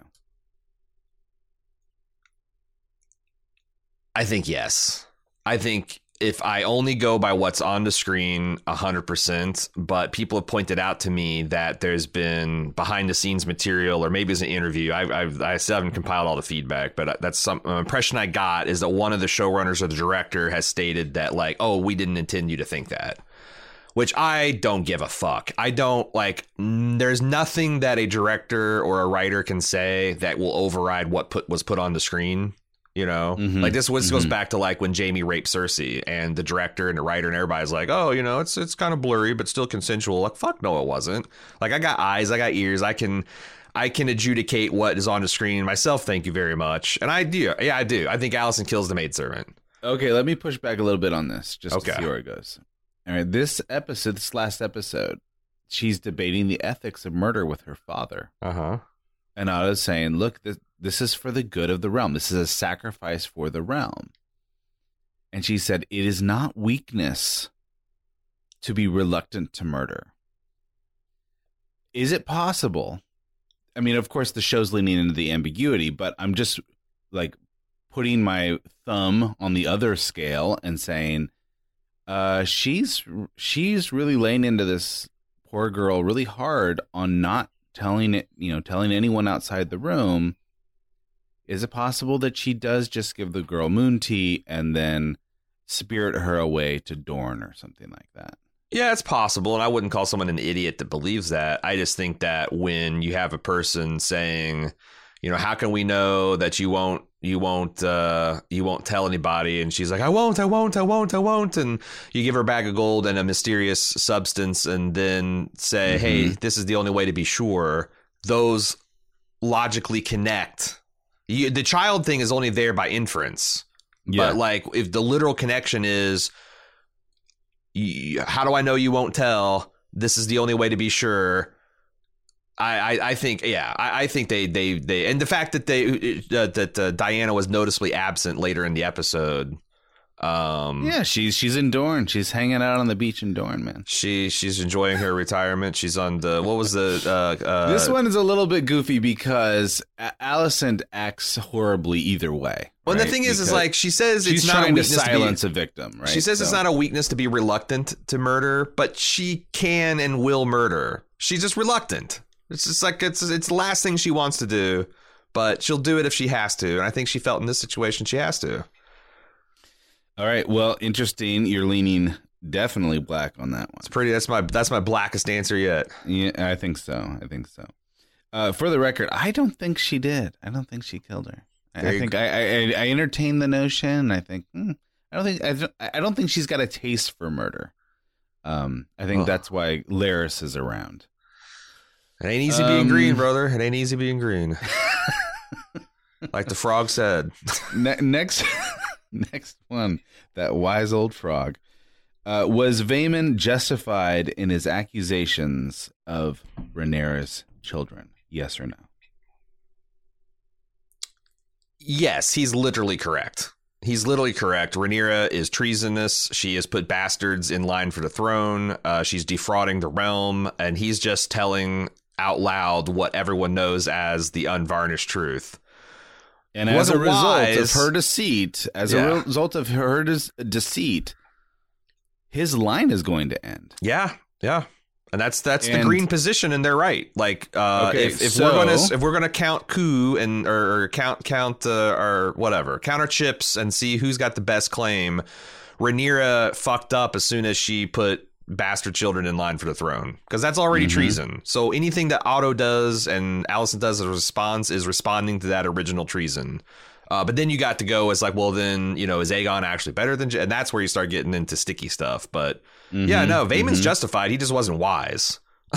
That's true. Not politically wise, but Well, but he's right. the one guy in the room that's that's uh, at least at least speaking the truth, right? And of course, uh, as a result of that, Daemon straight up murders him, right? hmm Uh, you know, probably with the the you know the, the king will probably would have been fine with that, but but you know, Viserys doesn't have a taste for murder either. You know, he's he's not he's not a guy that pulled the trigger. of Viserys. No, he would have pulled the guy's tongue. I think he for sure would have cut the guy's tongue out, but uh, he wasn't too mad, obviously, of Daemon slopping his head off because he could have said something. certainly he didn't. certainly was it. Anyway, Yeah. so it's interesting. Um, all right, so you're giving more of a greenish answer on this. hmm Um, all right, the, the the next one really doesn't have a a good like a, a yes or no answer, but I will I will say it anyway.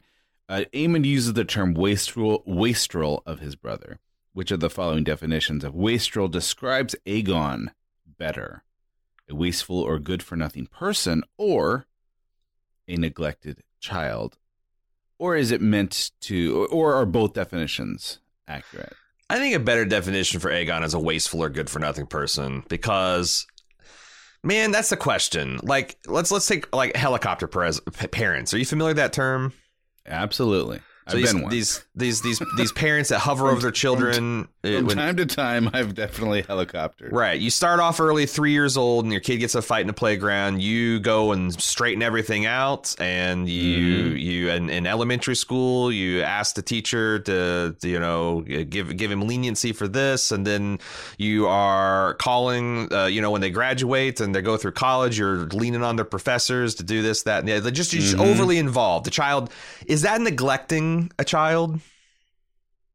Because it's I, I it's, it's, it's the most, opposite. most psychologists, you're, you're suffocating them, right? Um, or you're Uh, you could you could do. I think you could lean in. I think there's evil on both extremes, right? But it's, it's So- certainly not neglect. And I think that's what. I come down with Aegon, that he wasn't neglected. It seems like Viserys had took an interest in him, watched his training, was kind of delighted in his children just in general. Mm, and Alicent certainly spent a lot of time and effort on him.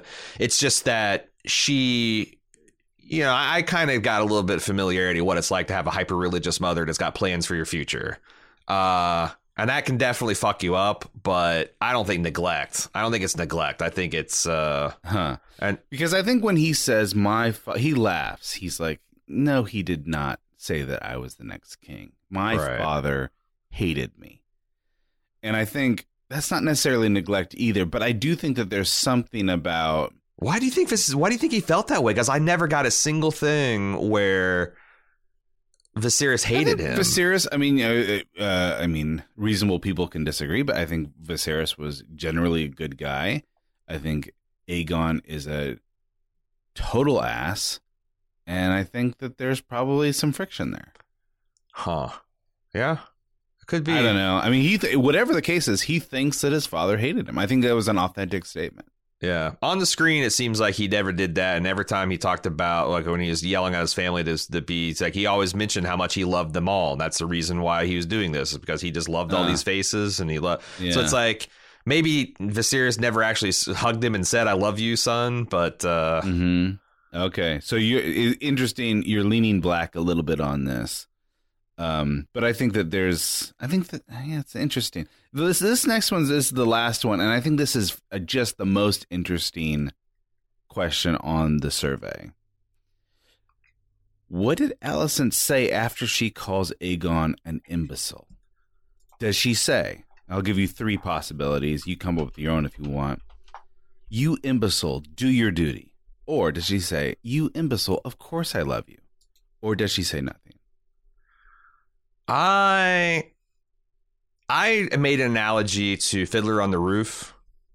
Uh, on this one, you know how Tevye and Golde are, you know, after uh, when Oh, they're doing all the That's too, that is way, way. I don't think Alicent has that Tevye bone in her body. I don't think But- Alicent and Tevye are even in the same league. But no, it's like, you know, because like in, in here, Tevye is like asking his wife, it's like, you know, we were put together. We're an arranged marriage. Do you Mhm, actually love mhm. me? And like she keeps dodging the question, dodging the question, dodging the question. It And is she's one like, of the most for 25 touching years, moments in I've, all of acting. yeah, she's like, for 25 years, I've washed your clothes, I've cooked your meals, I've cleaned your house, I've given you children, I've milked your cows. After 25 years, why are you asking me about love right now, you imbecile? She doesn't Yeah, say if that. that's not love, she says, if that's not love, what is? Right. right. That's the And- end and I of think- it. I think that's what, yeah, what Golde says to Tevye is basically, you know, th- that answer. It's like, you imbecile, of course I love you. Um, but it's almost like she's, it's like, like Golde is a little bit perplexed by the question. My sense is that Alicent is like, what does that have to do with anything? Like, you've got to do your duty here. What, what does my love have to do with anything? That's That- an interesting that's the sense I'm interpretation. I can that I think tech. If I just read that off the script, I'd be not. But like Olivia Cooke, unfortunately, puts a little bit of sparkle in her eye and, and a smile on her face and warmth in her tone. And I interpret the Ah. I interpret it very much of like if you know. For 20 years, I've Mm-hmm. murdered your handmaids that you've deflowered. I've put a awning under your window to catch all your spilled seed. And I've interceded between you and your father. And then and I tried not to get you killed. And if that's not love, what is? Like, I, I think, you know, uh, that's that's where it went. Um, Mm-hmm. Okay, well, it's interesting. because also Aegon your in the next final scene answer. does not seem to be giving whole like my mother told me she never loved me kind of like he seems to be scared about the crown but you know i don't know. I, that's what i think. Okay, well, it's interesting. Your last answer leans green, and so scientifically, we have now proven that Maester Aaron is 100% Leal. Leal for what? Leal for green? You're, you're you are absolutely leaning uh in equal parts black and green, according to my survey. good good Yeah. that means my brain is still functioning oh my You're, god you're leal. You're leal to the bald move community. Uh, uh, that that's what my sciency uh, absolutely What- mystery survey has proven. What is what kind of metal is the Maester's link for Aaronology? Because I think you just forged it. Yeah, we just we just forged you a new link. It's tin, Unfor- tin and tin and aluminum. Unfortunately, it's balsa wood. uh, yeah, not very sturdy. Not very sturdy that link. So I thought it was an interesting, and I just want to, I just want to reiterate, if you're listening, the whole point of this exercise is to say that the show means to leave out key parts of the plot and make you decide. And of course, you're going to bring your own confirmation biases to the story, and how you make these decisions tells you a little bit more about yourself, and not necessarily everything you need to know about the characters on True. the screen. True, you bring a lot of lot of baggage into this, and and what I really admire about the show and what I never expected them to do is how faithful that is to the tone of the book, where mm-hmm.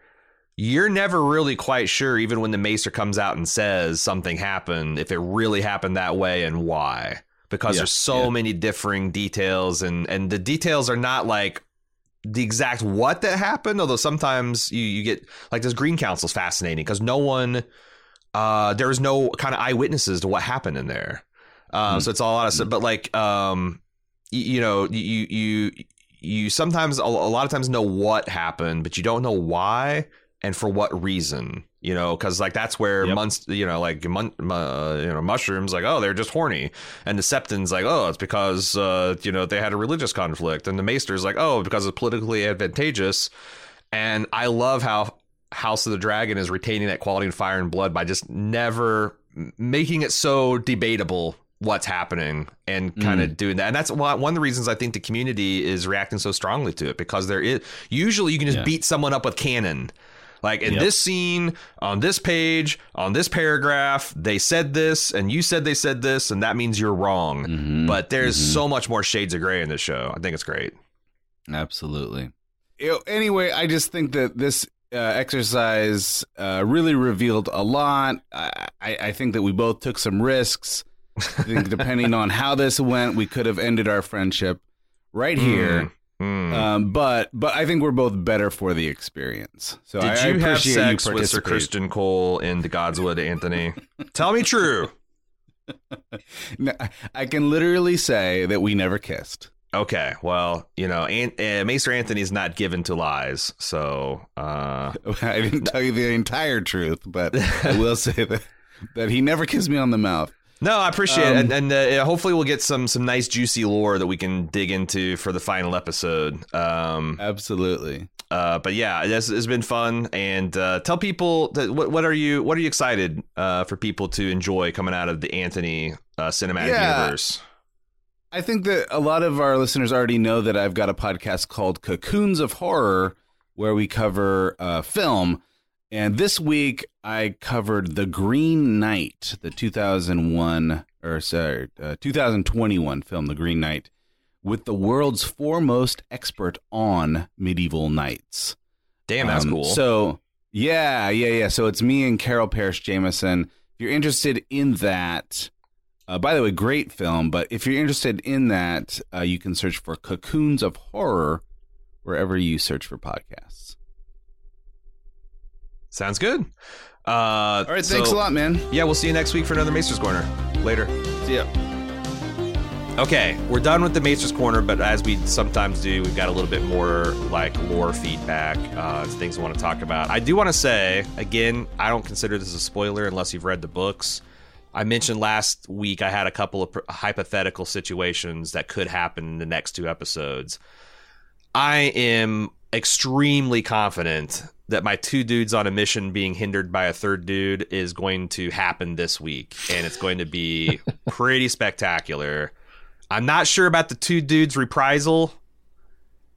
That could be an end of episode hammer, in which case people's minds will be blown. It could also be saved as an early next season kind of like you know uh, splash moment. So I, I'm not sure about that, but I am.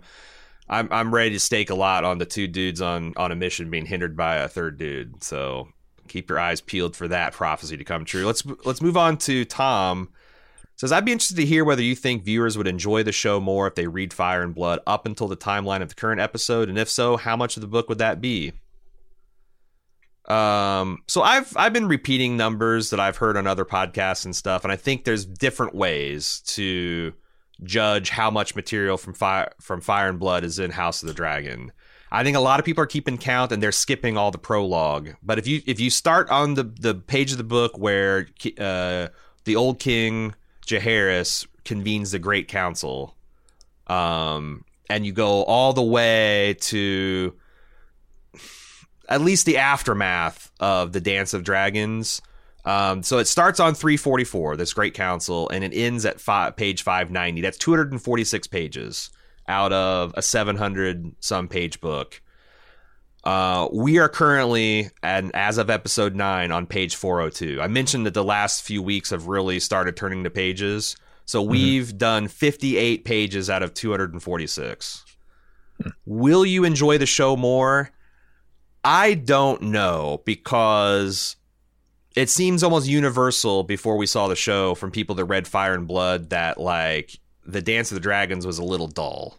It was a little. It was you know hmm. very thin characters introduced pages before they would either die or do something important.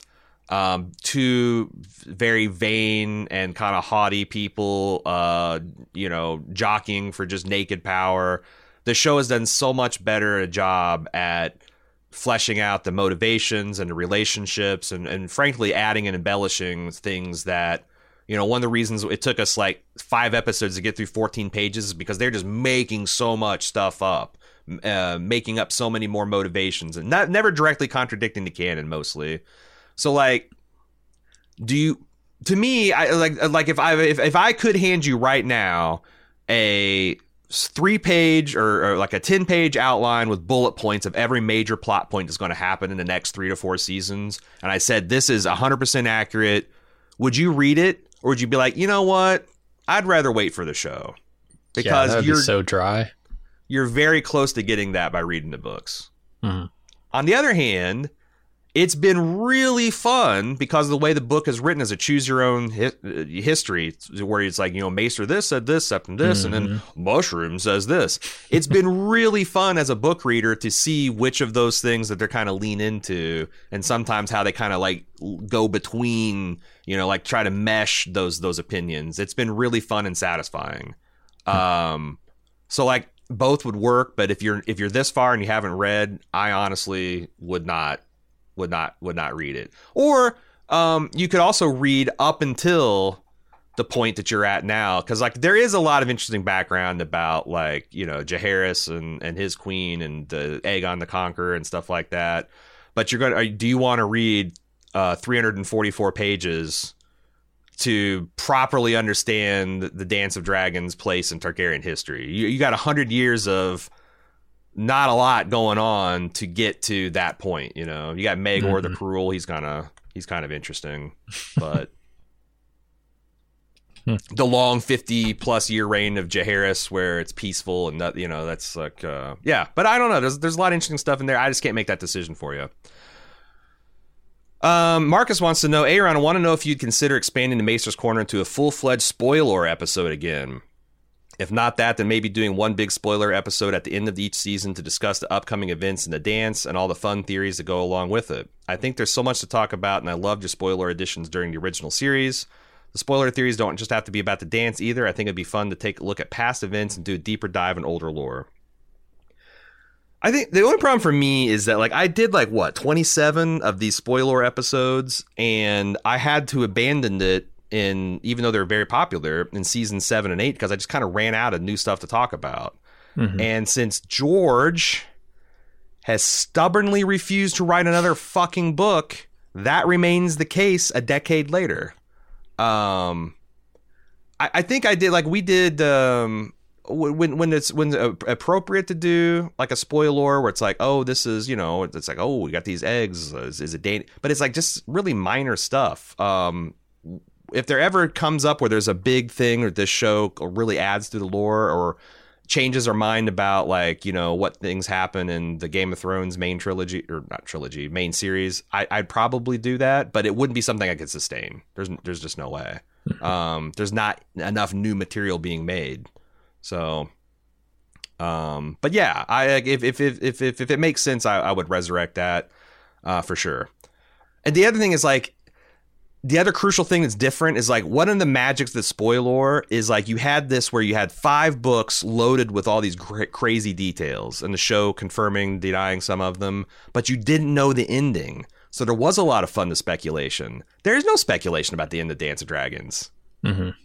you know you get to page what did i say? You get to page 590 and that's it. That's it. Unless the show just completely th- and i don't think with george as the executive producer, you're going to see them just discard all of his shit like we did with Game of Thrones. Because like, there's nothing wrong with the dance. Yeah. It's just a little, it's just a little dry because it's just big action sequences by people that you don't really know or care or love about. I fucking love a bunch of people in this show now. So, Mhm. um, finally, we got Matt from Good Lad UK. Says my question is about how strong the potential connections to the Game of Thrones series. With Lord Lionel and Sir Harwin dead, this makes Lord Larys the only remaining member of House Strong. My question is this: In the original Game of Thrones series, Cersei slash Qyburn names the reanimated corpse of Sir Gregor Clegane as Sir Robert Strong when making him as part of King Tommen's Kingsguard. Is there some connection between this new name for the mountain and the House Strong we have on House of the Dragon? We've already seen Lord Larys in scenes in the Black Cells of the Red Keep as Lord Confessor, and the Black Cells is where Qyburn Turk took Sir Gregor's body for his experiments. It seems Larys Strong is a master of whisperers of sorts, and this is also a position that Qyburn held in Game of Thrones. If Larys is a green seer, he could be living uh, on in Qyburn after green seeing out of his body at the time of his eventual death in the House of the Dragon timeline. Oof. Whoa. That's 200 years of warging he would have to be. But I don't know if he's a powerful enough green seer. What tree has he grown into? That's what I want to know.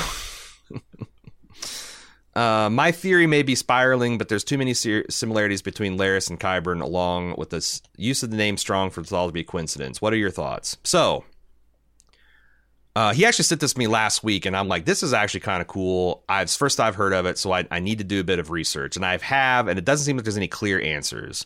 The consensus seems that this is either a private joke for Qyburn or like an open affront or challenge. And it goes like this. The private joke theory works out that Qyburn spent significant times in Harrenhal. Um, that's where we found him at the start, you know, of, of us coming to his acquaintance in Game of Thrones. Um, very slight spoilers, but I can say that House Strong never really recovers from the treachery that Larys dealt them and then the overall participation in the dance. And this house is going to go distinct or extinct in the future. Uh, by the time you get to Game of Thrones, there is no House Strong left. They're like the Rains of Castamere. They're just gone.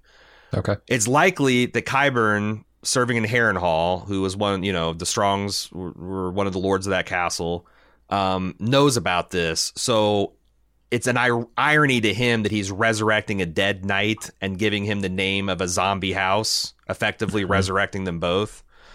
The open challenge angle is that since House Strong is a dead house, but is relatively storied, they had two Hands of the King to their name. Uh, we've seen Lionel, there's another one. And you also had a member of the Kingsguard who's fairly infamous, uh, Sir Lucamore the Lusty. When we talk about uh, the That's a Kingsguard, bad nickname for a King's Guard. Okay. right? Well, he's one of the ones the Lord Commander had to geld because he couldn't keep his sword sheath. Ah, he earned it. All So the Strongs are kind of like a, a Kennedy type name. It's a famous political name in Westeros. So people know about how keep his strong. sword sheathed. Mm-hmm. Mm-hmm. Uh, yeah, there you go. uh, people, you the, the the the lords will know about how strong the fact that it's a dead house. So when you get this eight foot tall giant Robert Strong, it's essentially the Lannisters thumbing their nose at their lords and saying, "Yeah, we know what we did. You know what we did. We dare you to openly speak of it." in fact, there's like the very closing of Dance of Dragons. There's um, some internal dialogue uh, some interior dialogue of Kevan Lannister, where he's essentially putting all this together and knows about it, but also knows he's not going to say anything about it. So I think this theory holds a lot of weight. Um, finally, I did find some evidence that there's not a zero number of sellswords and Essos that go around styling themselves as Strongs because it's an important family name that people know of, and there's no one around to defend it or challenge them. So they're Yeah. like, oh yeah, weird. Turns out I'm the bastard or long lost of, and, and I'm keeping the strong name alive, and that's you know, you know us, we're Kingsguard, and we're Right? It's a good selling point if you're a mercenary. yeah, yeah. I feel like there's a show that we saw somebody take a famous last name, and it was for that reason that like no one is around to challenge it. I I can't remember what it was. Might have been the Gilded Age, but anyway, it, it, it might be the sneaky attempt to make people think, um, you know, that like like Qyburn's like, well, I know there's sellswords over there in Essos. There's no strongs over here. This giant just comes over out of nowhere. Ah, we might have got him from Essos. You know, he was he was one of the the uh, the best sellswords in Essos or whatever. So, but in the end, it's just one of those uh, Song of Ice and Fire mysteries where we may never know the correct answer. And that's going to do it for our feedback episode this week. Hope you've enjoyed it. If you'd like to send us feedback for next week, uh, the finale episode, hotd at baldmove.com is where you want to do that. Of course, twitter.com slash baldmove is where you want to follow to find out what all we're releasing. We talk about tons of movies. In fact, we're going to do a first run review of Black Adam, the new DCU uh, Dwayne The Rock Johnson vehicle tonight. Uh, if you want to keep up on all of our doings, all of our movies, all of the TV shows we cover, twitter.com slash baldmove is the best place for that. Finally, if you'd like to support us, uh, support.baldmove.com is how you do that. If you want to get in on this finale episode, it's going to be probably a banger. I'm going to predict a banger episode. If you want to discuss it live with us, that's the only way to do it. Support.baldmove.com and enjoy ad free feeds and tons of other bonus content. And we appreciate your support. It keeps the bits flowing uh, and our pods casting. That'll do it, as I said, uh, until Sunday night when we do the instant take and instant talk live for club members. I'm your host, Aaron. and I'm Jim. Keep it leal.